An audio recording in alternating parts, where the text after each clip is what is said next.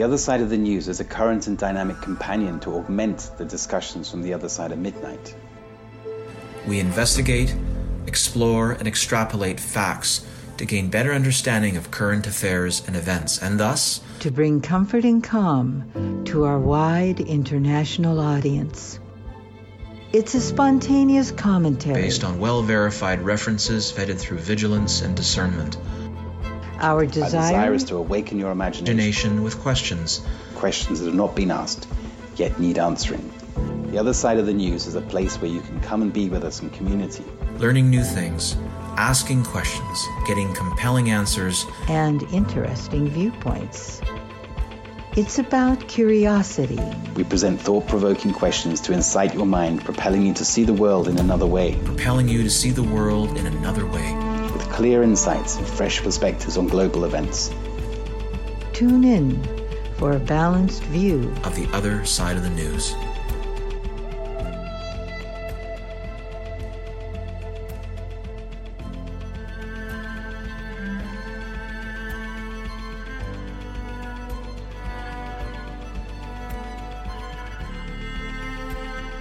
Welcome to the other side of the news. Our show tonight is Breaking Through Poverty.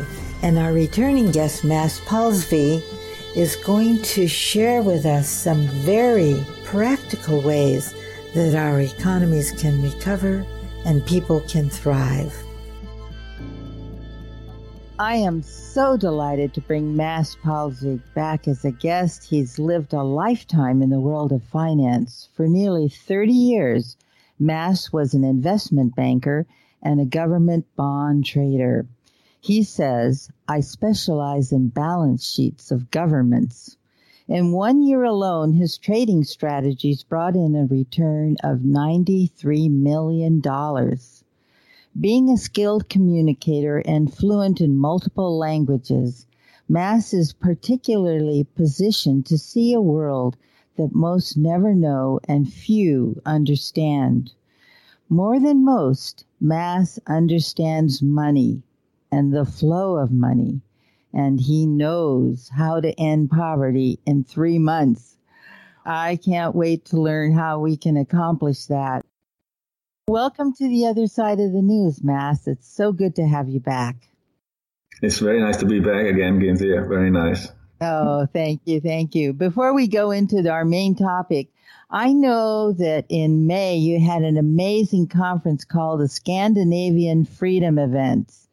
And the speakers, I was looking over the speakers, they are just awesome. You've got Robert F. Kennedy Jr., Catherine Austin Fitts, you want to give us a an overview of what happened and the response of your audience and I'm just so excited to learn what happened at this international conference. I'm looking at these speakers and they just go on and on. They're all top of the line high mark speakers. So let's let's hear from you what it was like for you and how you feel it went across and how the audience responded. Well, thanks very much. Yeah, it was uh, a very great experience. And uh, what was new here was a couple of things. What we wanted to do was to make this slightly different, different, which is why we call it a convention and not a conference. Because what we wanted to try to do is instead of having um, a lot of, of prominent speakers coming and delivering their speech and then um, moving on to the next stage, so to speak, we wanted people to those speakers together and get to know each other also across disciplines. So we wanted lawyers to meet economists, to meet uh, politicians, to meet uh, doctors and uh, and scientists, and of course also very importantly uh, activists, people who who have actually managed to to um, to, to, to stop some of the worst atrocities.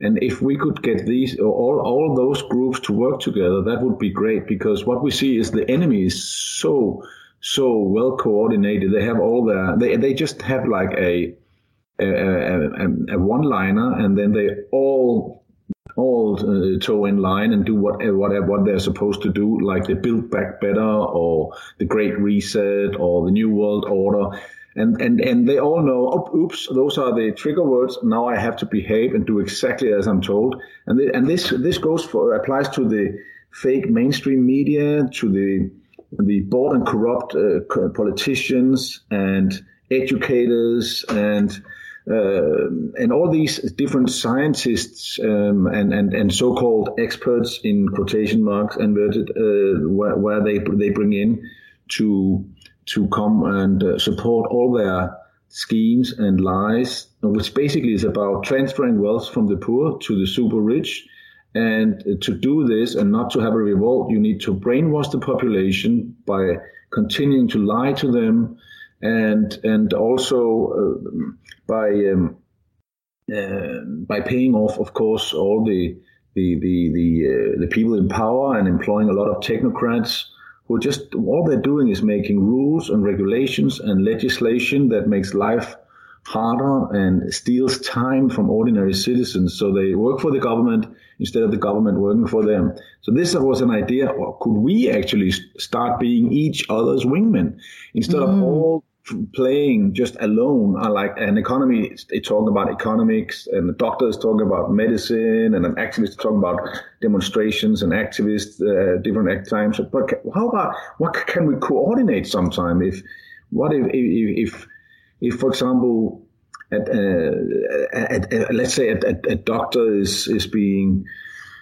uh, attacked uh, by the media and maybe by lawsuits and so on. Why don't we make a demonstration to support him? And why don't other other um, doctors come out and, and in support?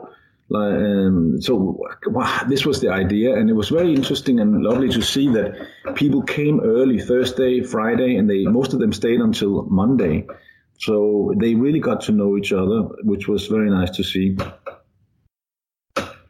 That sounds like such an awesome approach and one that could actually yield some results. Now, you say they got together. Was the audience able to see them getting together? Was this like a panel that the audience was listening in on, or were these private little uh, intimate, you know, gatherings where they're coordinating their efforts and then brought it to the audience? How did that work?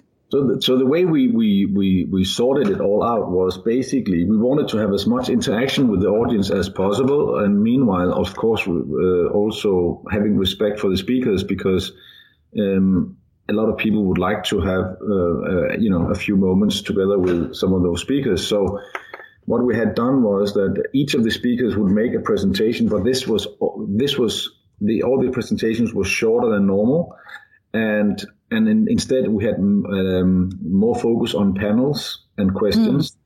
And then we had um, we had two separate um, dining areas. One where the which was open for everybody, so the speakers could choose if they had energy for talking um, and, and, dining there, they could do that. But if they wanted to to uh, have a, a, a, private conversation with some of the other speakers, they had a chance at a separate dining area where they could go and, and, and eat where it was only for the speakers. So we did it that way. Um, and we had we also had a couple of the evenings where we had uh, dinners for, only for the speakers uh, on a separate location. So so we did it um, we did it in a way which was of course a, a bit of a balancing act because a lot of the uh, attendees would of course like to to just hang out all the time. But at the same time, we have to also be realistic. These are, uh, uh, you know, international kind of famous people, and um, and they are they they they they they're just overwhelmed with requests for for you know all sorts of, of all sorts of uh, things. So so it's it's very it's it's it's very draining for them. Well, I think that was really ingenious the way you set up the separate dining halls and uh, I'm curious about how the speakers received this, how they interacted with each other. I think they were so friendly, and we had like kind of this feeling of of um, of, of, strength and optimism. And um, of of course, this was in May, only what two and a half months after the invasion of Ukraine. So the the focus was uh, pretty much on on Ukraine and the fear of a big war. Um, so there was a little bit of, of it was not so relevant anymore. There was a little bit of um, people thinking, oh, it's finally spring and they're finally opening up everywhere and we can travel and and and and people this and, and and people have this thing oh now it's over. Now they stop. So everything is okay. And my view and, and the view of this conference which we or convention this event was that another thing we need to to, to sort out is um, is that never in history have we actually actually jailed the real perpetrators behind mm. crimes against humanity because uh, Trudeau and Boris Johnson and Macron are not the real enemy. I view them as soldiers, mm-hmm. and I view them as someone who, after the war, uh, we could we, maybe they should, I don't know whether they should go to jail or just have a fine. I don't know. I, am not I'm not a person to to to judge those people, but I could certainly um, you know see them after a period of time being part of society again and and also uh, even talking about it, and they could come out and and you know uh, explain how they ended up in a position of of, um, of work, working for such a dark force. Uh, that, uh, when did they dawn on them that they that they were actually um, going down that road? Did they ever regret it? Or did they do it on purpose and so on? But but I think if you take a like a Danish the Danish prime minister, she was in youth politics from when she was a teenager. So she wow. she was being she was being she's been been you know formed into this position. She has never worked a day in her life, and she's now the prime minister of Denmark. So I mean, if if someone had told her that uh, in in 30 years or 35 years you will have to uh, try to forcibly inject the Danish population with uh, a DNA changing poison she she she might have, have chosen a different path, and I think we have to to understand uh, this that, that, that the force behind the, these uh, atrocities are so strong, and I think that that um, what I want to do is I don't want to play this game. Then I just want to defeat Macron and. Uh, and Trudeau and uh, and Johnson and Biden and all those uh, horrible criminals. But but but I actually I actually think that we should find out who's behind all this, who's doing all this. We need to stop it. For sure, for sure. And, you know, I'm thinking about like, I, I really appreciated when I saw your video on ending poverty, what you were speaking about, this compassionate way of handling those who have been participating in this evil plot, if you will. And uh, so I, I applaud you for that. And I'm also curious. So I'm looking at this panoply of speakers. They're, you know, international speakers with so many different languages. How were there translators? Did they speak mostly English or Danish or what? How did how did you manage this these language these different so, languages? I mean, I'll be honest. We did this on a shoestring budget because my organization don't have a lot of money at all. Uh, we only have a few few members that pays member fee and membership fee, and we don't. We're not. We are all based on volunteer work, and nobody gets a salary, including myself. So um, we, of course, were aware of the option of of um, of, of, having uh, simultaneously translation and so on, but we decided in the end to do it only in English, and um, and then and then have a focus of getting people from Germany and um, Switzerland, Austria, England, of course, but also France, um, so that we could have um, some of those the international. Uh, fairly uh, uh, important people from the, those countries that that speaks um, that speak fluent English, and they came. So, so we had uh, Christian Perronne, uh, Pierre Péron, and um, Alexandra Henrion-Caude from France, for example, who are one of, some of the most important freedom fighters in France. Mm. And, um, we had the lawyer um, uh, Tom, uh, Philip Kruse uh, coming from uh, from from Austria. So we had uh, Christine Anderson, member of European Parliament. She's a German. So we had all, all these um, uh, important people from Central Europe coming up but we, we decided to do all this this this one we decided to do in English. And uh, the important thing is all the connections that were made b- between people. And and uh, even Professor Sucharit Bhakdi he he said with tears in his eyes how lovely it was and how grateful he was to finally meet all the people he had only seen on on Zoom mm. and Skype. So so it was it that that went out quite well. I, I was very pleased with that. Yes, and I know that there is an energy that is exchanged when we are in the physical presence of each other. So it's beautiful that he acknowledged that that there was something richer coming to the experience than would have happened in simply a Zoom. And uh, I'm wondering, this seems like such a great template for other countries to follow and use. Have you have you had any feedback about these speakers maybe taking this idea and you know repeating it over and over because we do need to really be aware of each other and network with each other like you were saying well i'm going to to one in the in Warsaw in the end of July, and then the following week in Amsterdam, and then the following week in Budapest. So there are a lot of stuff going on.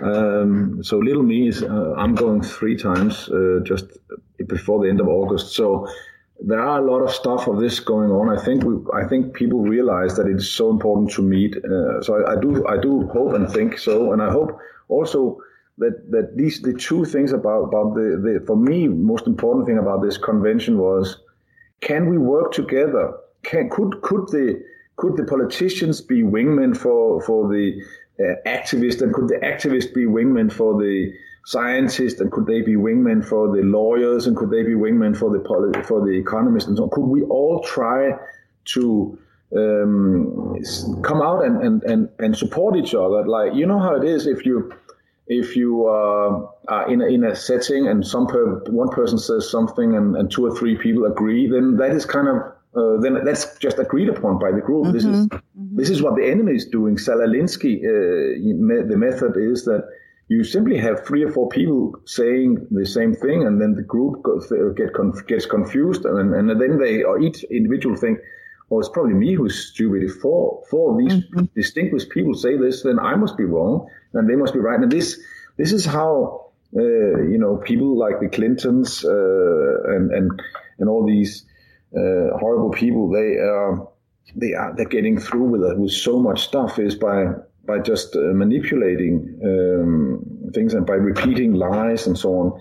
So I think that there is a lot of strengths, and we, we, we even have the strength that we actually uh, coming with facts and we're coming with the truth, and uh, and we should be be much more brave and much more honest and and and, and vehement in, in, in, in I mean like Robert F. Kennedy well the way he's talking I like I, I love the way he's talking so clearly uh, and, and and coming with evidence upon evidence if for example take his book with 400 pages of it's basically an indictment on Fauci I mean it's amazing Fauci is still out in the streets and allowed to go around I mean there is enough evidence to put him in, in jail for several lifetimes, I think.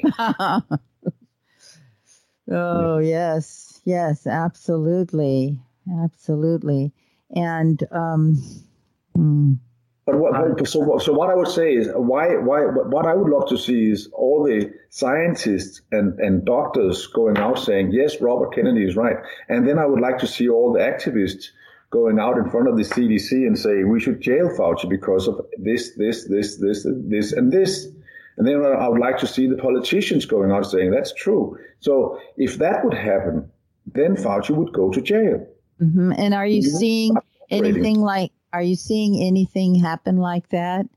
Uh, well, it's like the twelfth monkey. Now, now the the, you know, the monkey is out of the box, so to speak, and uh, and and and hopefully this can start a uh, maybe maybe maybe this can spread now if you if, mm-hmm. if you live in this human uh, morphogenic universe of, of an internet where we when when when uh, when an idea is out then people take it as their own idea. So I really, really hope that we will start to do that and look at what the enemy is doing, what is working for them. And that what is working for them is the way they cooperate across disciplines, the way their scientists are supporting their politicians who are supported, supported by their mainstream media and their educational system. We need to do the same. Mm-hmm, for sure. Um, Timothy, Annetta, is there anything you'd like to chime in on this convention?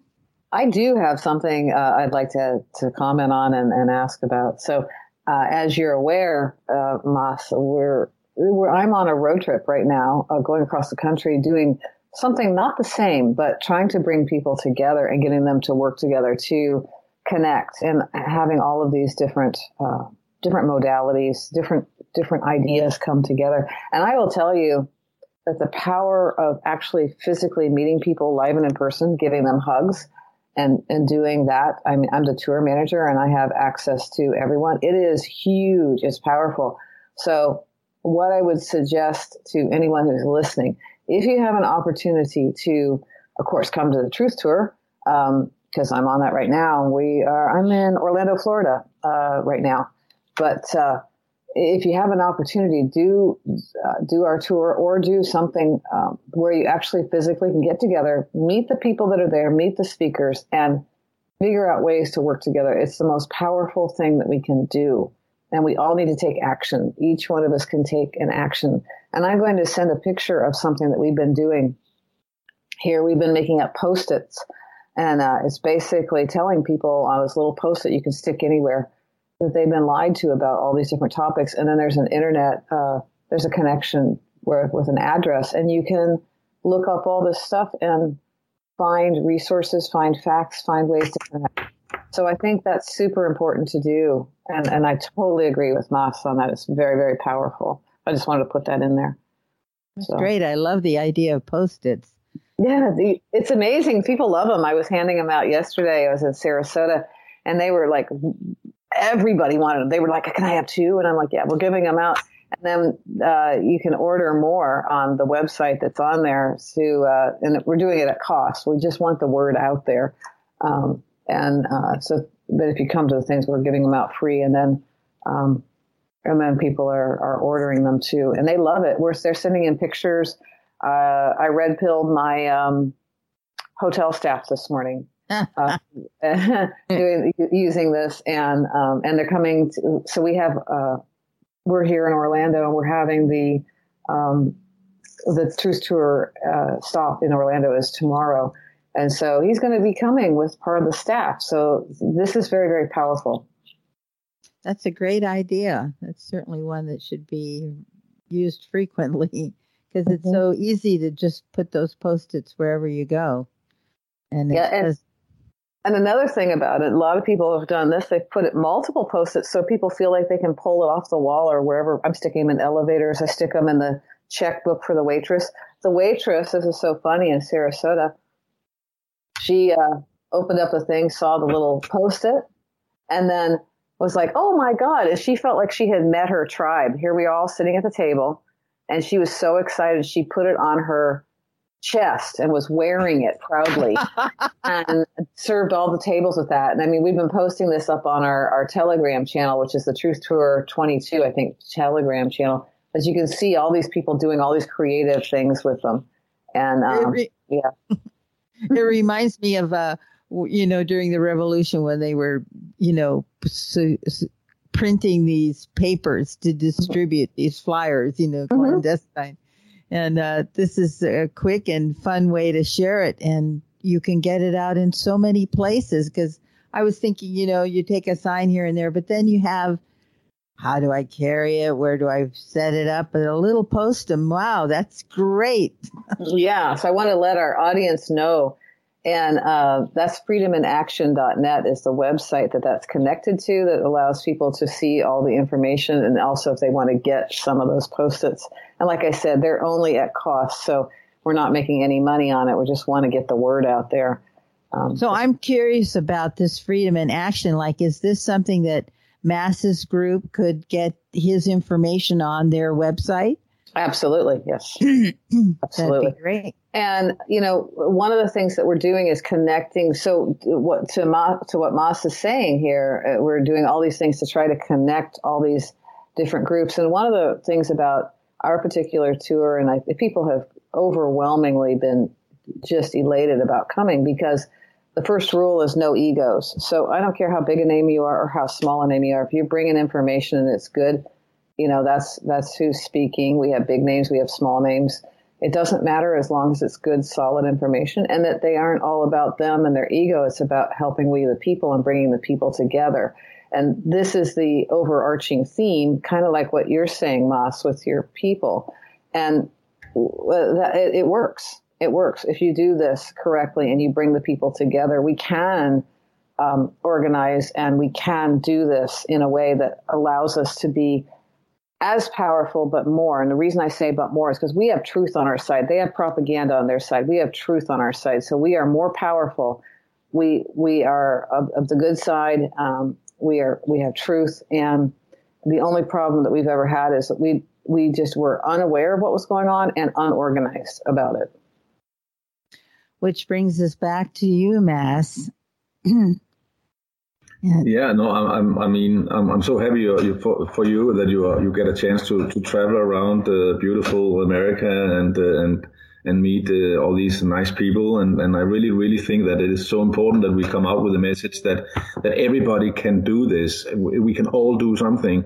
I mean, I, I can talk about some of the, the stuff that I, I, I think is, is, is important, and, and some people like to listen to that. But also, to be honest, a lot of people they don't un- understand what I'm saying. I don't think it's important uh, or don't like my person or whatever. So everybody has someone that they can speak to, that they can relate to. We can all, we cannot relate to everybody. That's impossible. So we need to get more, you know, all, all hands on deck and everybody can do this. And uh, I think this is also one of the secrets uh, that we've been lied to. And I think it, it is by, it is by design that the school system is designed to destroy each human being's self-esteem. We are being we are being taught that uh, unless we are lawyers and, and, and, and doctors and top of the class, then we are actually a, uh, we are a failure. So people, okay, they come most, I, I, I estimate at least 90, I'm probably being generous here, probably 95% of the people coming out of, of uh, after 12 years education, they have, have had all their uh, or most of the self-esteem that we are born with destroyed and taken away from them so that they can be uh, good uh, servants, good slaves for the for the masters that have these uh, this horrible technocratic um, fascist agenda. And, uh, and and so the, I mean so this is one of the biggest challenges is actually to make, to to get people to understand that they are important. Their views are important. Their life is important. And they they have so many opportunities that they don't see themselves that they have. Uh, each each person has has so, so much uh, potential, and the and uh, and and and the, the system, the beast system, has been so successful in uh, in persuading the vast majority of people that they can't do anything, and they really, really can, and they really, really can. So I'm so happy to hear that you will have a chance to to move around and uh, and, and and do do some some some real real important connecting work I think. And and the, the, the idea about post-it is really good because if you make a sticker here in Denmark for example you could be you could be fined and so on but a post post-it I mean that cannot really do any damage to any property. This is a really good idea. I'll definitely do that. I'm gonna yeah I'll, I'll, I'll send a picture of one. Excuse me so Cynthia can post it up and yeah. I, yeah, I also wanted to speak to the idea about all of us and uh, in the indoctrination of the education system. So it's a pure, it's not education. First of all, quit calling it that, right? Everyone should quit calling it that because it's an indoctrination system. And yeah. what what we realized, oh, so we were all sitting around the table having dinner, um, and what we were kind of discussing that idea, why we were doing what we were doing, how we got here, blah blah blah, and um, the thing is, is that we were all successful in our own rights. We all had done really amazing things, and none of us had fully. Most of them had never gone to college. In my case, I have I have four and a half years out of a five year program, but but but the but I didn't graduate. It's the point, and and none of us did. And uh, it's interesting because the indoctrination did not, you know, we did not get the full indoctrination, and that may well be part of what's going on here. I'm not saying that people that got degrees are necessarily, but their chances are not nearly as good. And the other thing is, is as we went around the table, none of us had televisions. Mm. So interesting, uh, very interesting. And I'm speaking to the speakers, and I'm finding the same thing to be true. And these are not uneducated people; they just don't have formal education. That does not mean anything uh, in my world. I mean, my dad used to always say that people got their uh, thinking ability, their creativity educated right out of them. And, and I think it's true. This is part of their plan. So just wanted to comment on that. I, I totally agree with that, uh, and uh, and and we see that also here in Denmark that the the academics, the, the more basically the, the, more education you have had, the the, the least uh, amount of of of, uh, of, of, of truth coming out of their mouth. I mean, they are they are so indoctrinated, and there are so few of them are that are against the system. It's unbelievable. We have uh, builders and IT people are two of the biggest groups we have here in in, in, in my my uh, party, and uh, we have hardly any academics. However, the the, the, the, the event we made in in, in May. We, that was that, that was mainly those uh, few academics that have been um, that have been very active um, in, in in the in the freedom fighting movement. So because we we still we, we, we still need to to to realize uh, that the world we're living in, you know, if you want to to regain control of the system, if we ever have had it, then uh, we need to to have people who who can, you know, kind of convince people that that that we are right, and um, uh, that's at least what, what I what I believe in. So so we so so I'm very much in the camp of instead of building a new system, I want to go out and fight for the system we have. We have a system, we have a constitution, we have human rights, we have international treaties, and everything is being broken every day. And that is that is where I I, I, I put my feet down. This is why I'm fighting. This is why I'm standing. I'm standing there and I'm saying I I, I will not accept that, that they are taking away my human rights and they are not uh, abiding the constitution. I will not accept it. This is where I'm standing. And for that, I need activists and people without formal education as well as people with formal education. And because there are so few people with formal education who are fighting the, the, the, this this fight, that is why I have been trying, uh, you know, trying to see where I could find one, some, and I mainly found them outside of Denmark. Uh, mm-hmm. Well, this is a really great place to go to break. You're listening to the other side of the news, and our wonderful guest tonight is Mads Palsvig. The show is called Breaking Through Poverty. Co hosting are Timothy Saunders, Annetta Driscoll, and myself, Cynthia. We shall return.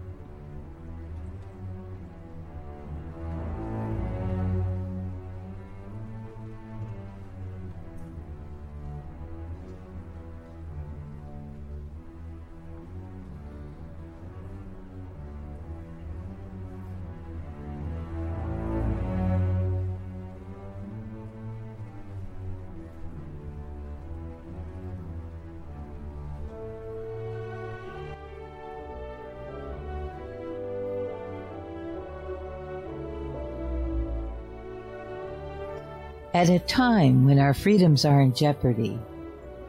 This show, The Other Side of the News, is bringing to you amazing guests with truth to tell. As many of you know, we are now expanding our show on several platforms. One of them is Rumble. To find our show, go to rumble.com forward slash TOSN.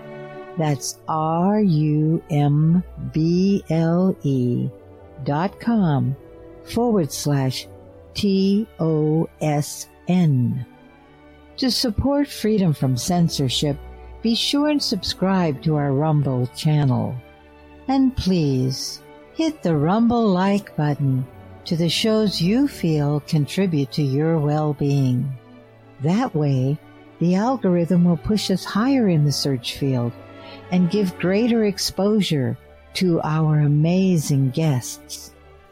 We deeply appreciate your support, and we look forward to bringing you more revealing shows with guests that bring you uncensored truth, with information you can act on for your well being, your health, and your freedoms. It is our honor to serve you and to uplift you with every guest and every show. Till next time, peace.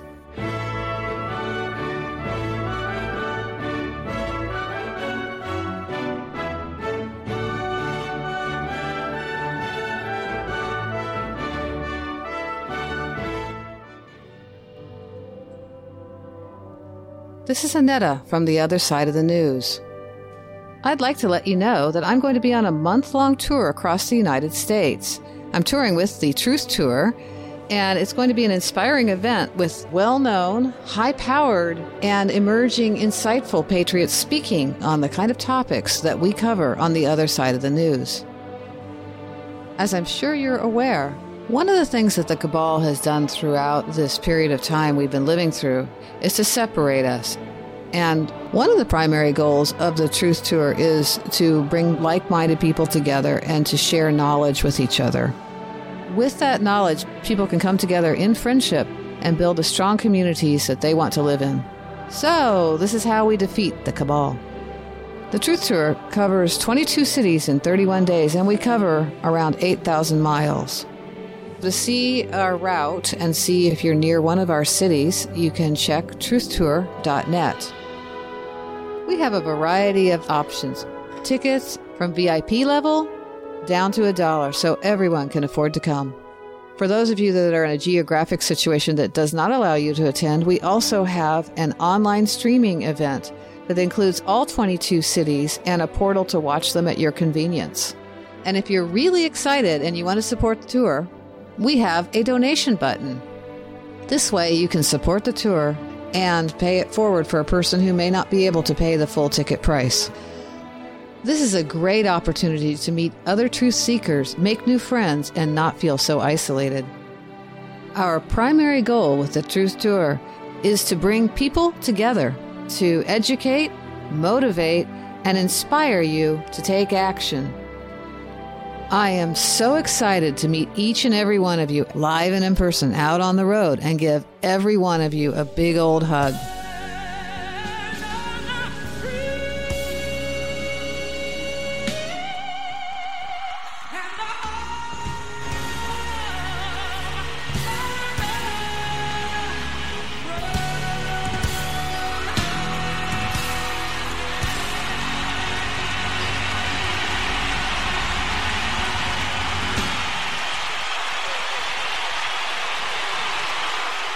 Back. You're listening to 105th show of The Other Side of the News, and we have Mads Palsvig. Mads, you last visited uh, so long ago. It was only on show 89, I think, which was the what 11th of February or something along those lines. It was only six months ago.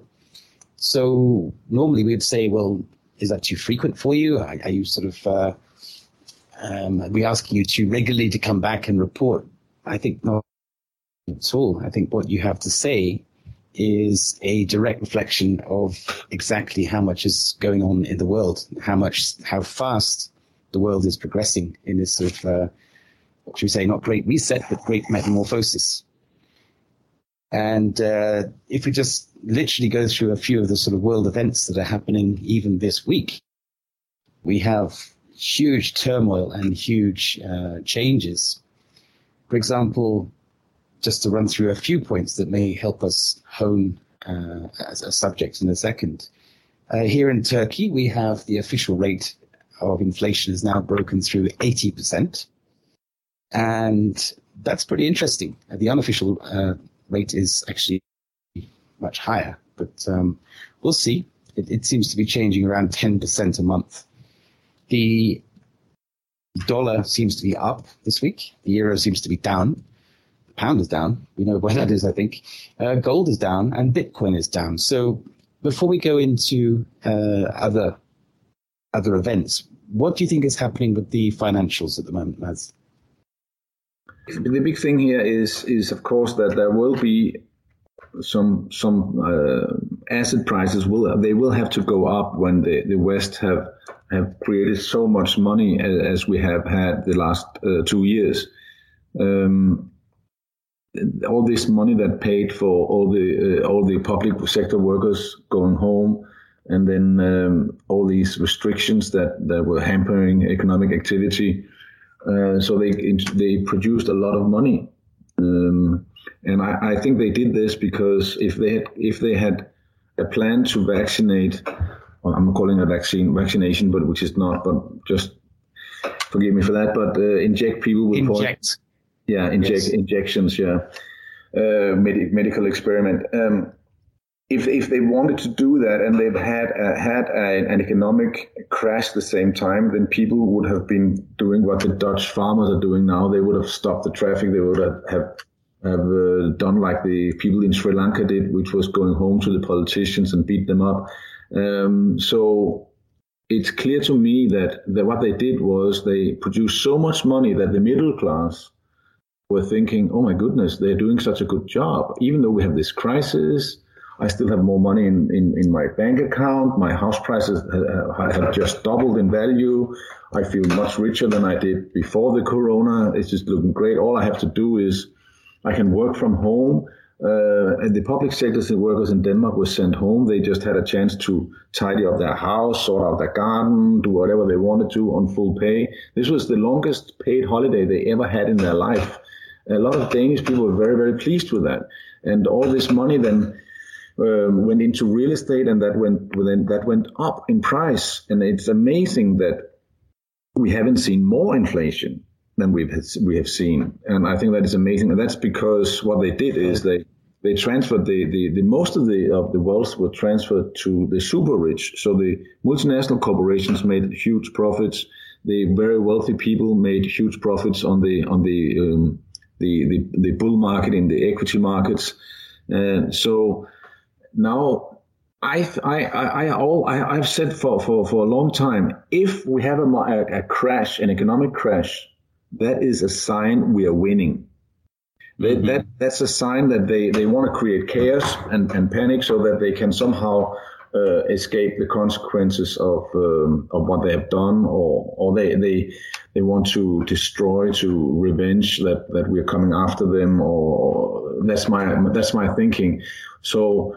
I, I think there are some there, there are some good signs out there that uh, that we are we are we are winning, and I see the, these um, these um, price rises in in food and energy prices in particular in um, in, in in the West as as signs as, as, as signs that we that things are uh, things are changing and, and, and, and if we fight and if we concentrate now we, we and, and we have to concentrate on truth bombing and demanding uh, human rights and uh, demanding that um, that we want democracy and not dictatorship not technocracy that we, we do have a mm. chance. And, and w- whenever there is this economic crisis, we have a chance. You can see this with the, with the, the farmers in, in Holland where they want to, they, they decided to say that uh, that thirty uh, percent of the farms should close down uh, because it was yeah, because of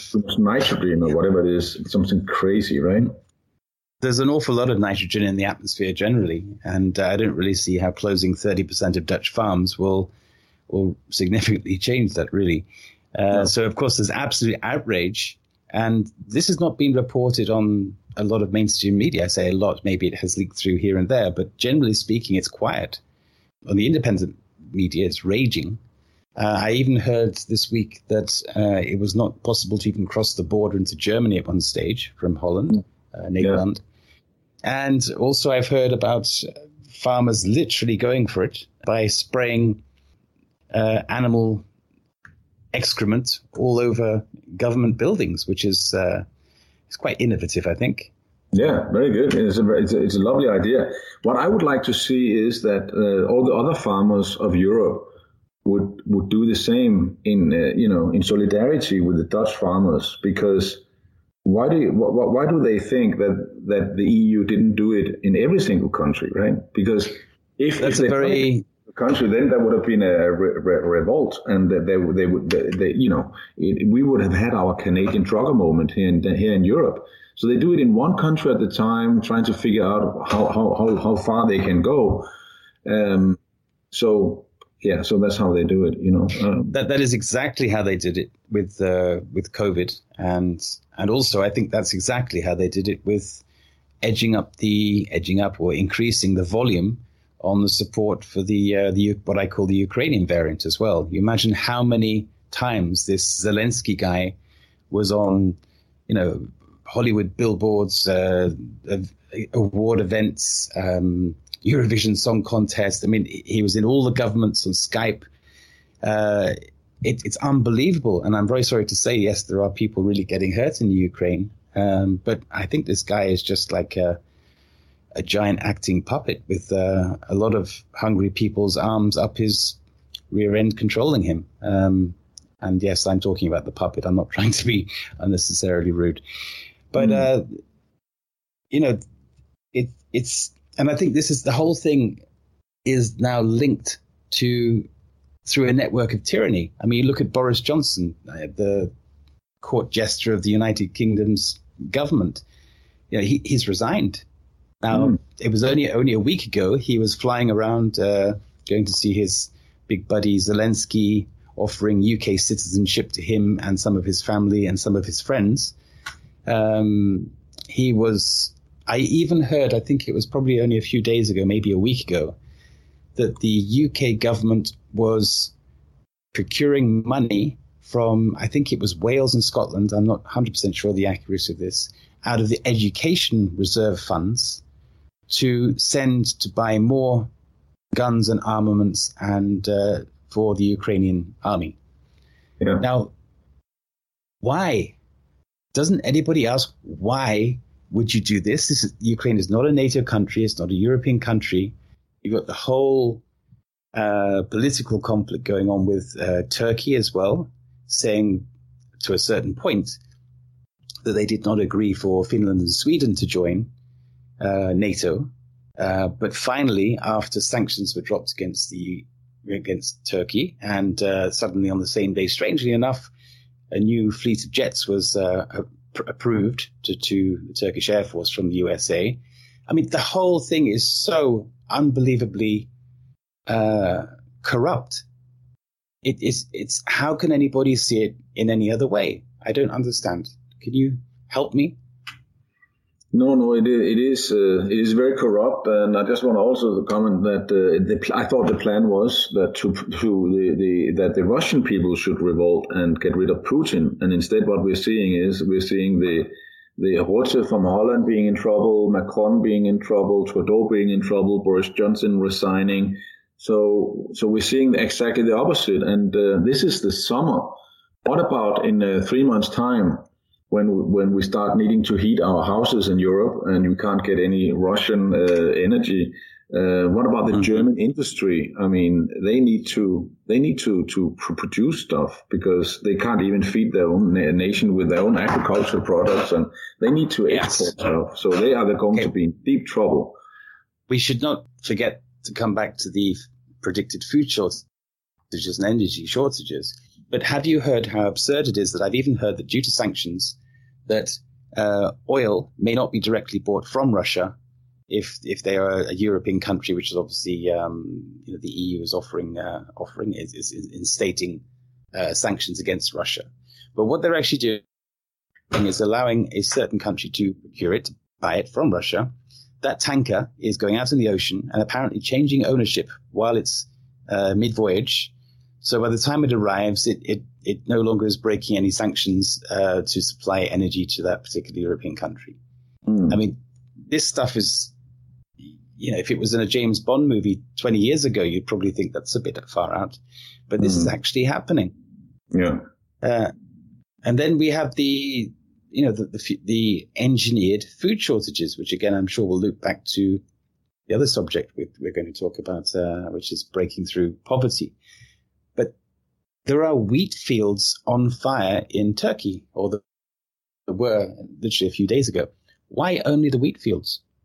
And why were they burning? It, it's, and all of these different shortages, um, whether it's due to uh, predicted diesel shortages. I've heard even in the United States there, there's a particular chemical which is not available, which means that perhaps as early as September, diesel will not be freely available or the price will go through the roof. Mm. Um, so in no diesel, how do you how do you deliver stuff? Um, and then that will add more momentum to the predicted food shortages because food has not been grown, food has not been moving around. Even during the COVID uh, COVID days. Um, lots of seeds were banned from being imported and exported. So this whole cumulative effect is really aiming up nicely for the end of 2022, which we always heard that 2023 was when this segment of the plan would uh, would escalate or change. But as you say, I am delighted to see Boris Johnson resign. I am delighted to see Trudeau in trouble and Macron in trouble. And because surely, you know, some of these people, the sheep on conveyor belts, I like to affectionately call them, until they actually see these big changes, they're not going to believe the likes of uh, Annette Quintier, yourself, and me, because they measure their world in their own perception. Mm. Their perception is everything is fine because you believe what you hear on the mainstream. Yeah, and, also the next Prime Minister of, of, England might be looking into the data that are just being released that uh, compared to first quarter of 2021, the birth rate uh, has gone down by, with 15%, while the death rate has gone up, I believe, uh, 5 to 10%. So we're talking about something that is clearly due to the vaccines. That's the only thing new that has come into our society into 2021. And once we start also having more whistleblowers from from all the, the people working on emergency um, intakes on, on, in hospitals and people working in ambulances and so on. Then they, they all these uh, stories about them coming out to young men in, in the in their twenties uh, who had a heart attack during the night. All these stories, you know, this this did not happen before the vaccines. Um, and, and, and we can have more and more of this evidence coming out, then it'll be easier for a new UK Prime Minister to blame this on, on Boris Johnson it, it's yes. much easier. So we have a good chance. And, and, and also I loved to hear the news from uh, Mr. Wakefield that 72 or 73% of all Americans will not have this next vaccine. So if you're unvaccinated, obviously won't start now if the, if the other first three or four vaccines didn't work. But if you had one, two, or, or even three vaccines, you will not have another one. This is it. So more than 70% of the Western population, they know they have been lied to. They know it. They're so embarrassed that, and they're so sad. And, and, and, and, they're, they're, they're literally, we're living in a world that are collectively depressed. Nobody's smiling. Nobody's happy. There's a little bit of hedonistic lifestyle that people can go to a restaurant and get drunk again. But that's basically to forget how horrible the, the, our government is. And people, they know it. Also, all the people who are cowards. Also, all the people who won't admit it. They, they do know it. They do know it. We stand out with our flyers. We use a lot of, of sarcasm in our flyers. So we have, for example, uh, like postcard uh, flyers where we have uh, pictures and a small, a little bit of text on both sides. So one of them is basically Tedros uh, the the uh, the man in charge of the uh, the World uh, Health Organization, the privately owned and, and, and funded um, World Health Organization, where he said in May, so we, we write 100%. In May, 100%, the vaccine works 100%. Then June, 70%. July, 50%. you know, and then, uh, then, uh, you know, it, it, it, it's not contagious. And then, but, well, you, you, you, you, you will get sick, but you won't get in hospital. And then in October, well, okay, you might get to hospital, but you won't die. And then in December, okay, you you will you you you might get 1291 side effects and you may die but at least you showed um, uh, something which means that you, you show that you cared about the society. And so and this this is these are actually statements that they can check and people realize oh my god that's true. And you so you read you I literally see people being red pilled in the street. I even see them when I, I'm offering them the flyer. They look at the flyer they look at me and they, they I can see their face I'm I'm not I'm going to be Ripple now. I don't want to do it. And then then they some of them move on, and other people they go, no, no. I I can see they they they, they can take it. They trust the government. They trust the, the mainstream media, so they can they can take this horrible conspiracy theorist uh, flyer and and and laugh you know, laugh at him because he's so stupid. And then they see the flyer, and you just see them the the all the the color in their face disappear, and they just realize they have this they're just being oh. struck by lightning and they go, Oh my God, the guy just, this guy just red pilled me. This freaking I, conspiracy theorist, he just red pilled me. You can see it in their face. Bam! The moment they wake up, you can literally see them being born. That's wonderful. Yeah, it is. You mentioned, uh, you, you, mentioned earlier the, uh, there sounds like an awful lot of background noise there, Mads. Are you building a, a, a rocking chair or something? I was just moving my chair. Sorry. okay.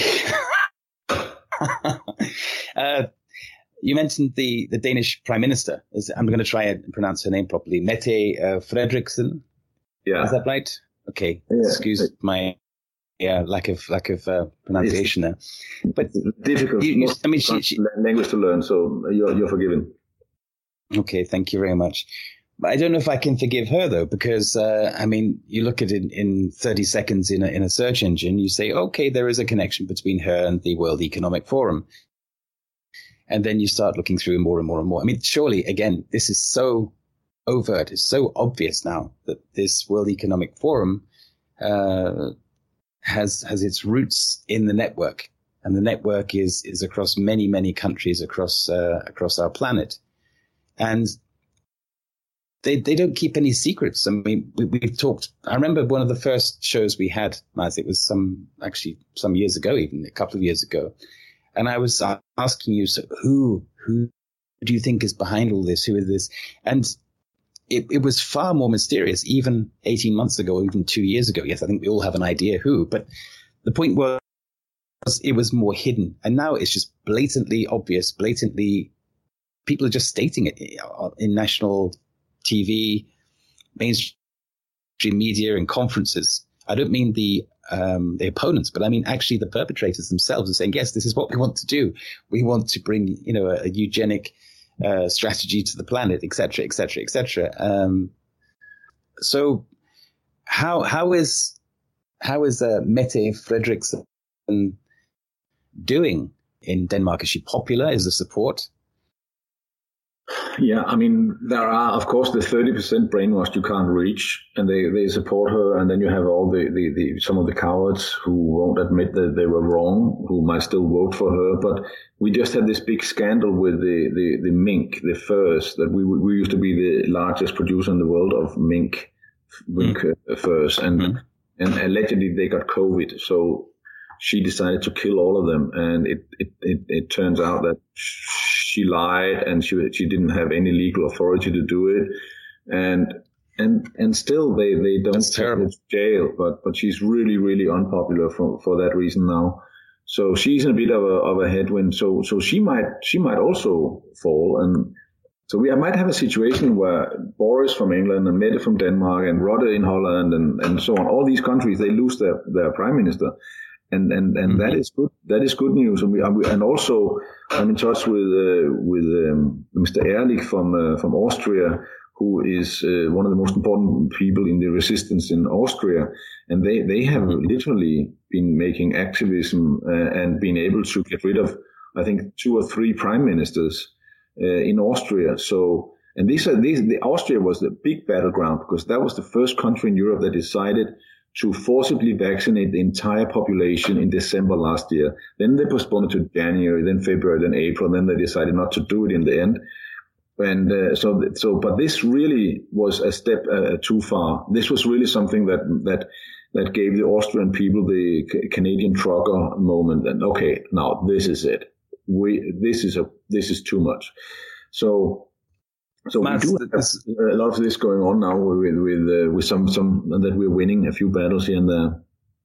I agree. It, it does seem like there is momentum building, and certainly hearing from Annette and Cynthia as well, it sounds like momentum is building over there. But I, I do want to go back and revisit one particular point, and that is with the sudden demise of uh, so many you know, puppet world leaders, should we say. Um, isn't that also like creating the perfect storm for uh, the WHO's new regulation they're trying to put through, where they can take control of a country in the event of a new pandemic. Do you not think that's like a perfect storm coming, or am I just being uh, negative? Well, we know it's their plan um, to to to put themselves above our our our you know national governments. Um, exactly how they're going to to do it, I, am not sure. I, I guess they just, uh, I think they'll just push it through the European Union somehow, and uh, it's not it's not a democratic uh, um, commission we have. The commission is is just appointed, and the the, the European Parliament that we vote for, they haven't haven't got any, any anything to say anyway. So. Um, they might they might try, but but the problem is that that if they if they go go too far, then people mm, people will will revolt. Um, people are kept in in, in, in, in, in ignorance, basically. People believe that they live in a democracy. They believe they can trust the mainstream media. They believe that the European Parliament is where the things are, dis- are being decided. They so it's it, it, it, they have they have to be very careful with how far they go. How far they can push people because yeah. they may just they may just do what the Dutch farmers are doing. Yes, yeah, exactly. exactly. So that, and that's that what, is... what we have to do. And I, uh, I mean, right now over the summer, people are so tired. Nobody wants to fight. They just want to re- relax and enjoy. So we're, we're, we're basically preparing for for the autumn to to be to be to be ready to to do a lot of events. I mean, we keep we we keep doing a lot of activism here. We're visiting the the, main Danish uh, rail service next week because they came out with a with what are some of these indoctrinating uh, marketing scams on where they have um, uh, two people in posters and, and then they write uh, be considerate and stuff like that. I mean, they're, supposed to transport us from A to B. They're not supposed to to um, to tell us how to how to behave and so on. So we are we're going out to talk to them next week um, about these things. Uh, so we're having a conversation with them, and and I think also some of the one of the strategies we are having now is basically uh, since now we we know that more than seventy percent know that that what they've been told for two years is a lie. I think now now is the time to stop talking about oh yeah we freedom fighters we need to connect and work together. No, not really because we can't really. We're fighting, we're arguing about this stupid thing. Uh, you're not doing this right, and, and I'm not doing that right, and so on and so on. No, I think right now is the time to to go straight for for the mainstream media, straight for the politicians, straight for, to the police, straight to the judges, straight to the the, the ordinary man in the street, and talk to them, write to them. Uh, we have people writing to the police um, saying that um, that uh, what are you going to do about if, if this vaccine is an is an experimental um, med- medication and people don't know about it? Then the Nuremberg uh, uh, Nuremberg uh, Convention has has been broken. Are you going to do something about it? And then they come back with with some kind of wishy-washy answer, and then but then whatever word they use, you can twist, and then you can write back again and again, and mm-hmm. and Meanwhile, you're red pilling so a lot of people in the system. And this is, I think, a focus we need to do now. We need to be, be going straight for them. Do you know what you're doing? Do you know this is a crime? Are you, are you sure you want to do this? Do you really want to do this? We want, I mean, if, if we freedom fighters are fighting, then they must surely be fighting as well because they are committing horrible crimes. A lot of people, the people working in the system are really, really nice people. So I, I, and these are these are some of the strategies that uh, we're trying to promote now. Mads, I think this is a great place to take a pause. You're listening to the other side of the news. I'm co-hosting with Cynthia and Etta. My name is Timothy Saunders, and this is our 105th show featuring Mads Palsvig, and our title is Breaking Through Poverty. We'll be back after the break.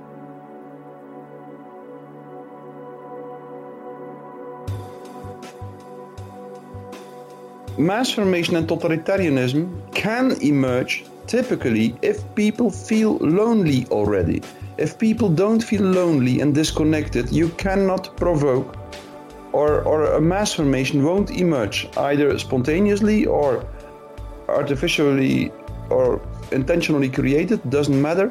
But people need to be disconnected in order to be able to, to be vulnerable for mass formation. So once a mass formation happened and once a totalitarian state emerged in a society, then the first thing that totalitarian leaders do is typically to isolate the population. That's usually the first thing they do. Sometimes they do this intentionally. Stalin, for instance, in the Soviet Union, intentionally tried to isolate people because he just knew that when people were isolated, they would never be able to organize themselves and protest against a totalitarian state. But in Nazi Germany, Hitler didn't try to isolate people intentionally, but still it happened spontaneously in the totalitarian state. So it can happen, uh, the isolation of people can be pursued in an intentional way, but even if it is not, people will start to become more isolated just because of the phenomenon of mass formation. And that's why it is so important to really understand the mechanism of mass formation. Because then you see what actually happens throughout the mass formation, and even much more important, what you can do uh, against it.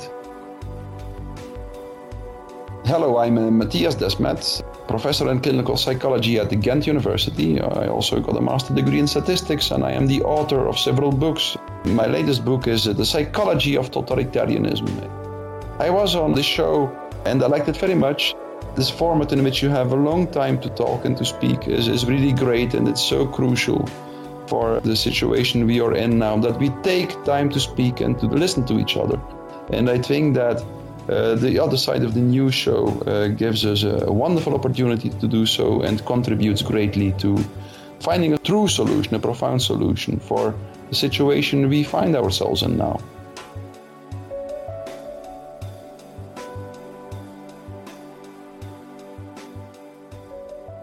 Welcome back to the other side of the news. We're having a great discussion this evening with Mads Palsvig, and our show tonight is called Breaking Through Poverty. And I am going to get to the poverty aspect, but Timothy and Mads were just having a discussion. I wanted to add a little bit to that because a lot of people are not aware that last week, last Friday, it was a week ago today, there was a major decision in the uh, U.S. Supreme Court. And it's relevant to what we're talking about here because it was a SCOTUS decision, West Virginia versus the EPA. And without getting into all the kind of details, it, it makes Roe versus Wade look like a picnic at the park because this is major. This is about the non-delegation doctrine, and it's um, it's a principle of constitutional and administrative law that holds that legislative bodies cannot delegate their legislative powers to executive agencies, private entities, or private entities. Sorry, and in other words, the lawmakers cannot allow others to make laws. So, in the context of federal government, the doctrine comes from an interpretation of Article 1 of the U- U.S. Constitution and the separation of powers principle. So, I wanted to just mention this because it directly relates to the WHO and the idea that they can take over the sovereignty of a country. Not this country, because we have the Constitution, but they have been abusing it. That there was a court decision back in 1928 that had the uh, non-delegation. Uh, that's when this all came up. But in 1935, um, the uh, the person I'm not very fond of, um, Franklin Delano Roosevelt, uh, actually uh, did a Supreme Court thing hearing that allowed for these agencies. So these are basically our three letter agencies like um, the, um, the, EPA, the FDA, CDC. These are privately held companies. They have no business making any kind of policy at all. What this did was turn it back and overrule it. So this is how it connects to the WHO, which is clearly and obviously an outside agency. It's not even, it's, if they're not even making the idea, try to stick that it's from our country. And no one has, no one has voted on this. It's, it's not a law. It's not policy. So it's not going to stick. And the reason this is so important to the whole planet is many of the policies, as you know, as they go through the United States system, then it flows over to the rest of the world. That may be because for the moment of the currency system, which, you know, with the uh, fiat currency we have being the, the dollar and the world basically being the world trading currency, which I don't think is going to last very long. We can talk about that, Mads. But anyway, I wanted to bring that up because it's very, very positive. If you haven't looked into that, um, they uh, that's been going that that's was going on this week, and it was terribly important, a big, big deal. So um, with that, I'll go back to the other stuff. So Mads, I wanted to talk a little bit about uh, you know I, I I love talking with you about the central bank stuff and how they got there. And I know this has everything to do with your ideas around uh, removing policy, um, poverty and how that works. So I'm going to let you just take off and where you'd like there and explain to our listening audience how you came about this and how you think it would work. Yeah, and, and of course, first I'll comment on what you said. I think that was that that's very very encouraging and great news uh, that what you just said about uh, that they cannot transfer the, the, the power to legislate, and I'll definitely love to to to to read more about that um, because that we, we need some some good news as well. We have there's so many bad news out there, oh, so that's lovely. Yeah. Let me tell you one more piece. Okay, this is kind of funny uh, for our listening audience in the U.S. So we're supposed to go to Augusta, Georgia on Monday. The reason we were going to Augusta, Georgia, specifically, people, is we were going there to visit the Georgia Guidestones in the morning and then have our thing in the afternoon. Okay. Mm. Well, you know they got blown up this week. Yeah. And, and uh, uh, yeah. just out of interest, you didn't by accident reverse into them, did you? no, I did not. I wish I had. But the funny thing is, we are going to go there Monday morning, and wow. the, our our group, uh, which is which is a very large group, it's, it's the Screw Big Gov uh, group, and they're on Telegram and stuff. That's who's putting on this whole thing, and um, we've been manifesting that the Georgia Guidestones come down and I mean, a lot of us have been saying this uh, for the last two months. We've been seriously focused on those Georgia Guidestones coming down. So I don't know if we had anything to do with it, but something happened and they are definitely down. So that's another little tidbit just to put in every, there's a lot of them. I could go on for a long time, but fantastic news. So go on. Sorry.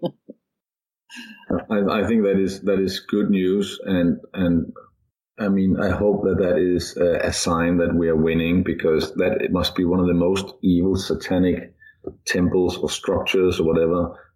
A, a temple that, that wants to kill uh, 90, more than 90% of humanity. It's atrocious. So I'm so pleased that that was destroyed. I really am.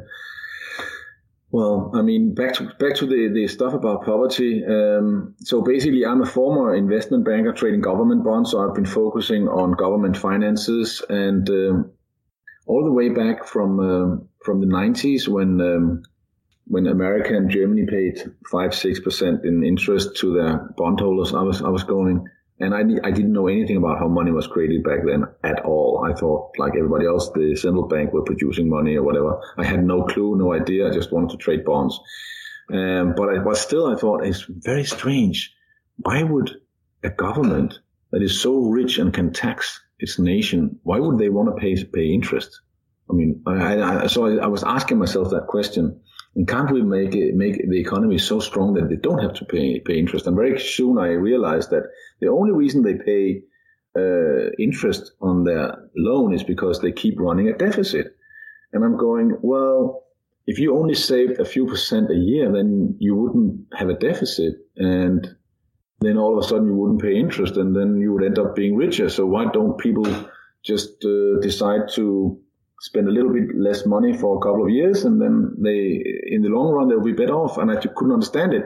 And then, of course, I realized that it is this is by design. They they put in governments that spend too much, so they need to borrow money, and then they can uh, can you know a- exploit this uh, this uh, this this lie that uh, that um, there's no that, that people don't understand how how money is created and, and and exploit this. So so so but once you realize that money is created out of thin air, then that, that's a huge wealth generating um, uh, uh, method. And we saw we've we've seen this twice now over the last ten years uh, or fifteen years. So so now now it's very very easy for people to see you had first you had in 2008 all the, the, the, the, trillions of dollars and euros that were created to bail out the banks. And people were going, hmm, where did that money come from? And why didn't they bail out the people? Why, why did the Americans uh, lose their home and particularly a lot of people in Southern Europe go, go bankrupt? And why not the banks? What's going on here? And then now during the corona over the last two years, people realized that how can you send send half the public sector workers home and close all the restaurants, a lot of small businesses, and then have the Dow Jones increase in value? And how can the house prices go up? Not by 5%, but by 50%. How is that possible? Well, it is because they just created so much money. So much money. And that money could be spent. That money could be used to pay salaries, to build roads, to buy houses, and so on. So there's a huge, an incredible amount of, of energy in money. As long as you have resources available, as long as you have people willing to work, then it doesn't even create inflation. It just creates abundance. And only if you create more money than people are willing to work for and more money than there are um, available resources uh, that you can buy, then, then only then will it create inflation. So this is one of the biggest, one of the, this is probably the biggest and most important part of uh, removing poverty. If you create money to the benefit of people instead of right now to the benefit of BlackRock and Vanguard, who are even in Denmark buying up all the property of Copenhagen, Aarhus, and Odense, our three largest uh, cities. So that is num- number one. Then the, the second thing you can do, it, it's also so, so, so simple. It's so simple. This is a way to tax multinational corporations, in, in my view, for the first time in history. And that is to put up a 1% tax on digital transfers of money. That means that human beings, we can use cash. We don't pay anything. If we decide to use our credit card, okay, then we'll, we will we will uh, donate 1% of, of, of, of what we just spent to the to the welfare state and to to the to the tax authorities. But uh, you know, if we're used to paying uh, VAT, then it doesn't matter. One percent more or less doesn't matter. But for the multinational corporations who can only compete because they destroy the nature, they exploit the resources, they uh, they produce their stuff in, in, in, with with slave labor in poor countries. Then they then they they um, they don't pay any tax in any of the countries they operate in, whereas the local businesses they pay VAT and, and, and corporation tax, and they have to abide all the regulations and rules and so on. Um, so the whole business plan for the multinational corporations is that they pay less tax than everybody else. So if, if we remove corporate tax and income tax for that matter, but if we remove, first of all, let's take one at a time. If we, if we remove corporate tax and tax the, the, the, the digital transfers of money, that, that means that in one go, we would we would, we would we would level out the playing field for small domestic corporations with big atrocious multinational corporations and they would be they would be uh, basically uh, beaten. They would be going out of business for sure. And um, and and and it, it would be so easy to set up a business if you didn't have to pay income tax and corporation tax, because you wouldn't have to worry about all the red tape. You wouldn't have to worry about filling out all a, a, a lot of forms and and uh, and tax uh, forms and so on. You could just concentrate on creating abundance and doing what you really wanted to do, which was which is to run your business. Um, and I and, and, and I know um, and I don't know. I mean, it varies from business to business, but anywhere from from probably 10 to 50 percent of people's time is going is being done or uh, spent is being spent on red tape filling out forms administration and so on so the stuff that is totally unnecessary in a in a world that that I would like to see. I would like to see a world where people are doing what they want as long as they are you know not destroying the earth as long as they are that they should have as much freedom as possible without taking freedom away from other human beings or animals or the nature um, so the, these are the two most important things so the the money creation and I the money creation, when you create money, it can be, be used for three things.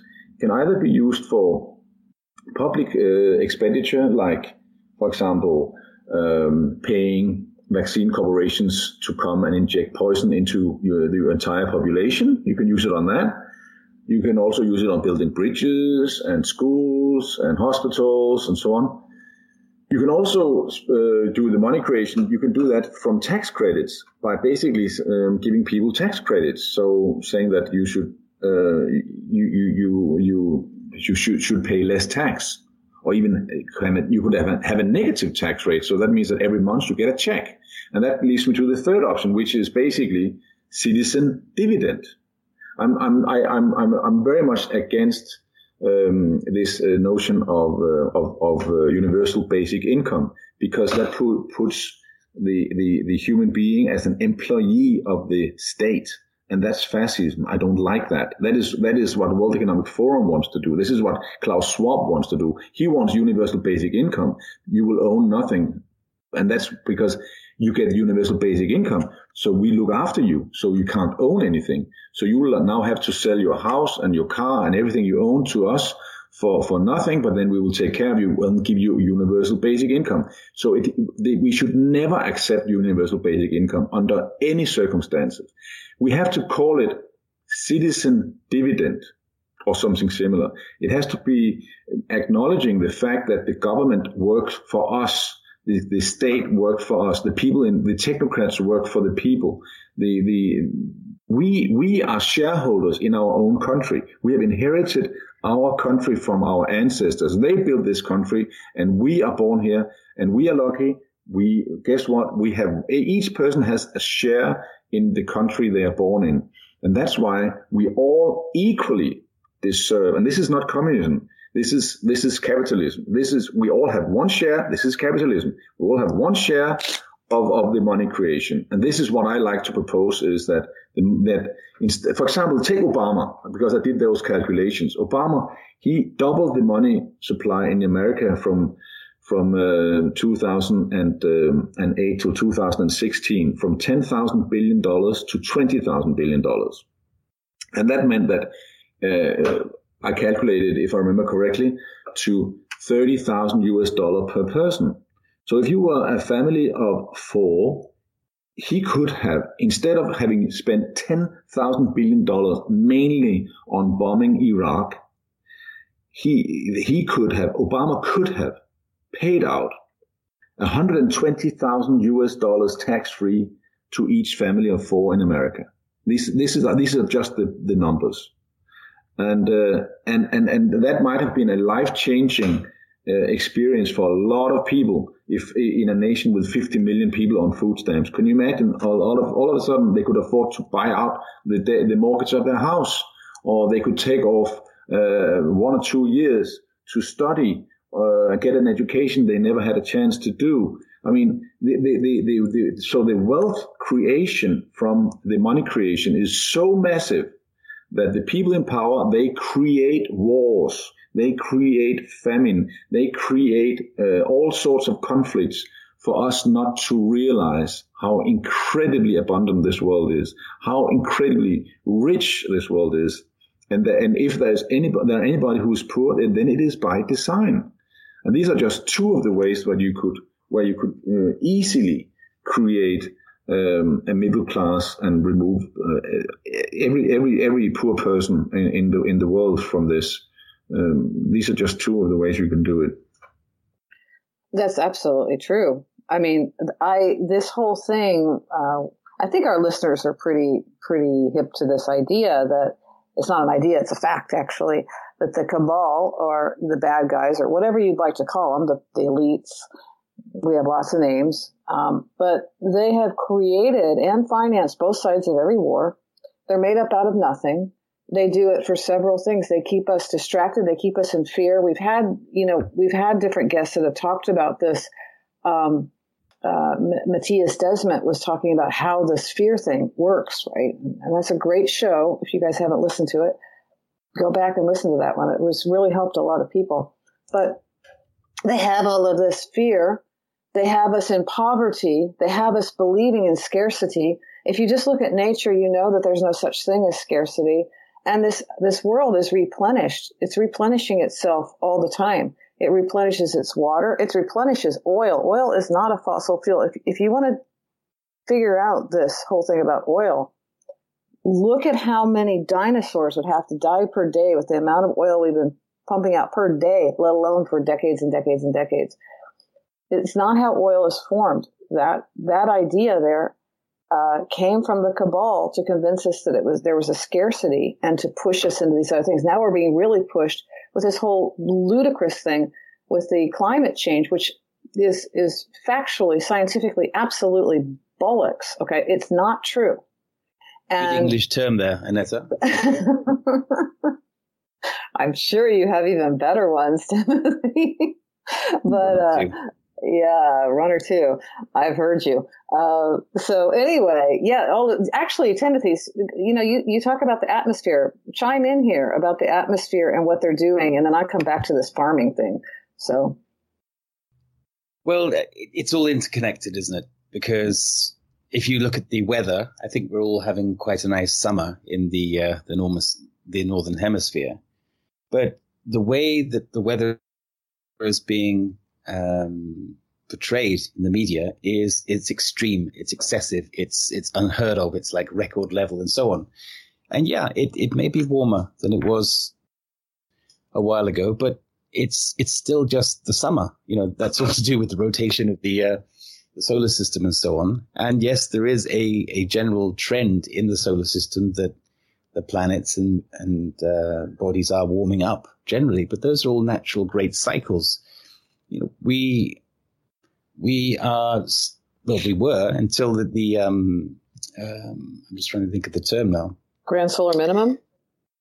Well, no. yes, the grand solar minimum is what is one big uh, factor in all of this, but it, it wasn't such a long time ago, only about ten thousand years ago. We actually were accelerated out of um, we were naturally coming out of an ice age, and then there was the uh, meteor event in uh, North Northern America, and I can't for the life of me remember what it's called right now. But in any case, the this is is according to Randall Carlson and, and a lot of other people is what happened behind the uh, the Great Flood that went across the United States, which completely and utterly changed the terrain. And maybe you're going to see some of that on your tour, Nessa, uh, including the Grand Canyon. Um, but the Younger Dryas, there we go, uh, event. Now that put us back into a cold spike. Um, but generally speaking, we were, we were actually still coming out of an ice age, uh, only as little as a, few thousand years ago. And now, of course, people are saying it's getting warmer and warmer and connecting all the dots incorrectly. Uh, and saying that 0.04% carbon dioxide is going to harm the planet. And that's why we have to kill this livestock. That's why we have to close farms. That's why we have to pay a tax on carbon footprints. That's why credit cards are clocking up and measuring what we're buying. And is it, is it environmentally friendly and so on and so on. The whole thing, in my opinion, is, is just my opinion, is a scam, but you will not find very much of this information in the mainstream because, of course, it's censored like COVID, and other other events. Well, that's absolutely true. I mean, the, the just the percentage of carbon dioxide, and if, if we look at the ice samples, for example, when we've had societies, when we have recorded history, the uh, carbon dioxide level actually is higher, and that at, that's what causes the abundance that allows society to thrive because we have better crops, etc. And if they were actually concerned about climate change, the logical thing to do would be to plant trees, not cut them down. Uh, you know, and use hemp, for example. Hemp is how, you know, that was meant to be what we used for lumber, paper, and all that kind of stuff. Why are we using slow growing trees that are actually the, the you know, it cleans the air and produces oxygen?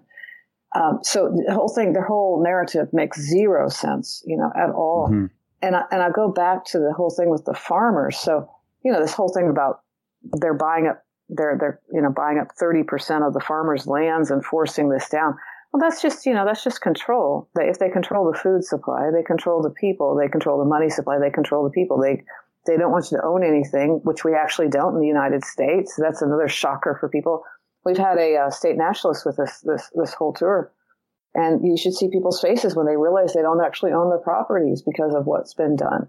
So you know they're not very far away like, from it. Would you like Aneta, I know you've mm-hmm. spoken about this before on previous shows, but can you just give us a summary why that is the case right now? Oh well, it's it has to do. It's uh, so that we have a warranty deed on our properties, uh, and it we do not actually own the property. This is how they get away. You know, taxation is not it's not constitutional in this country.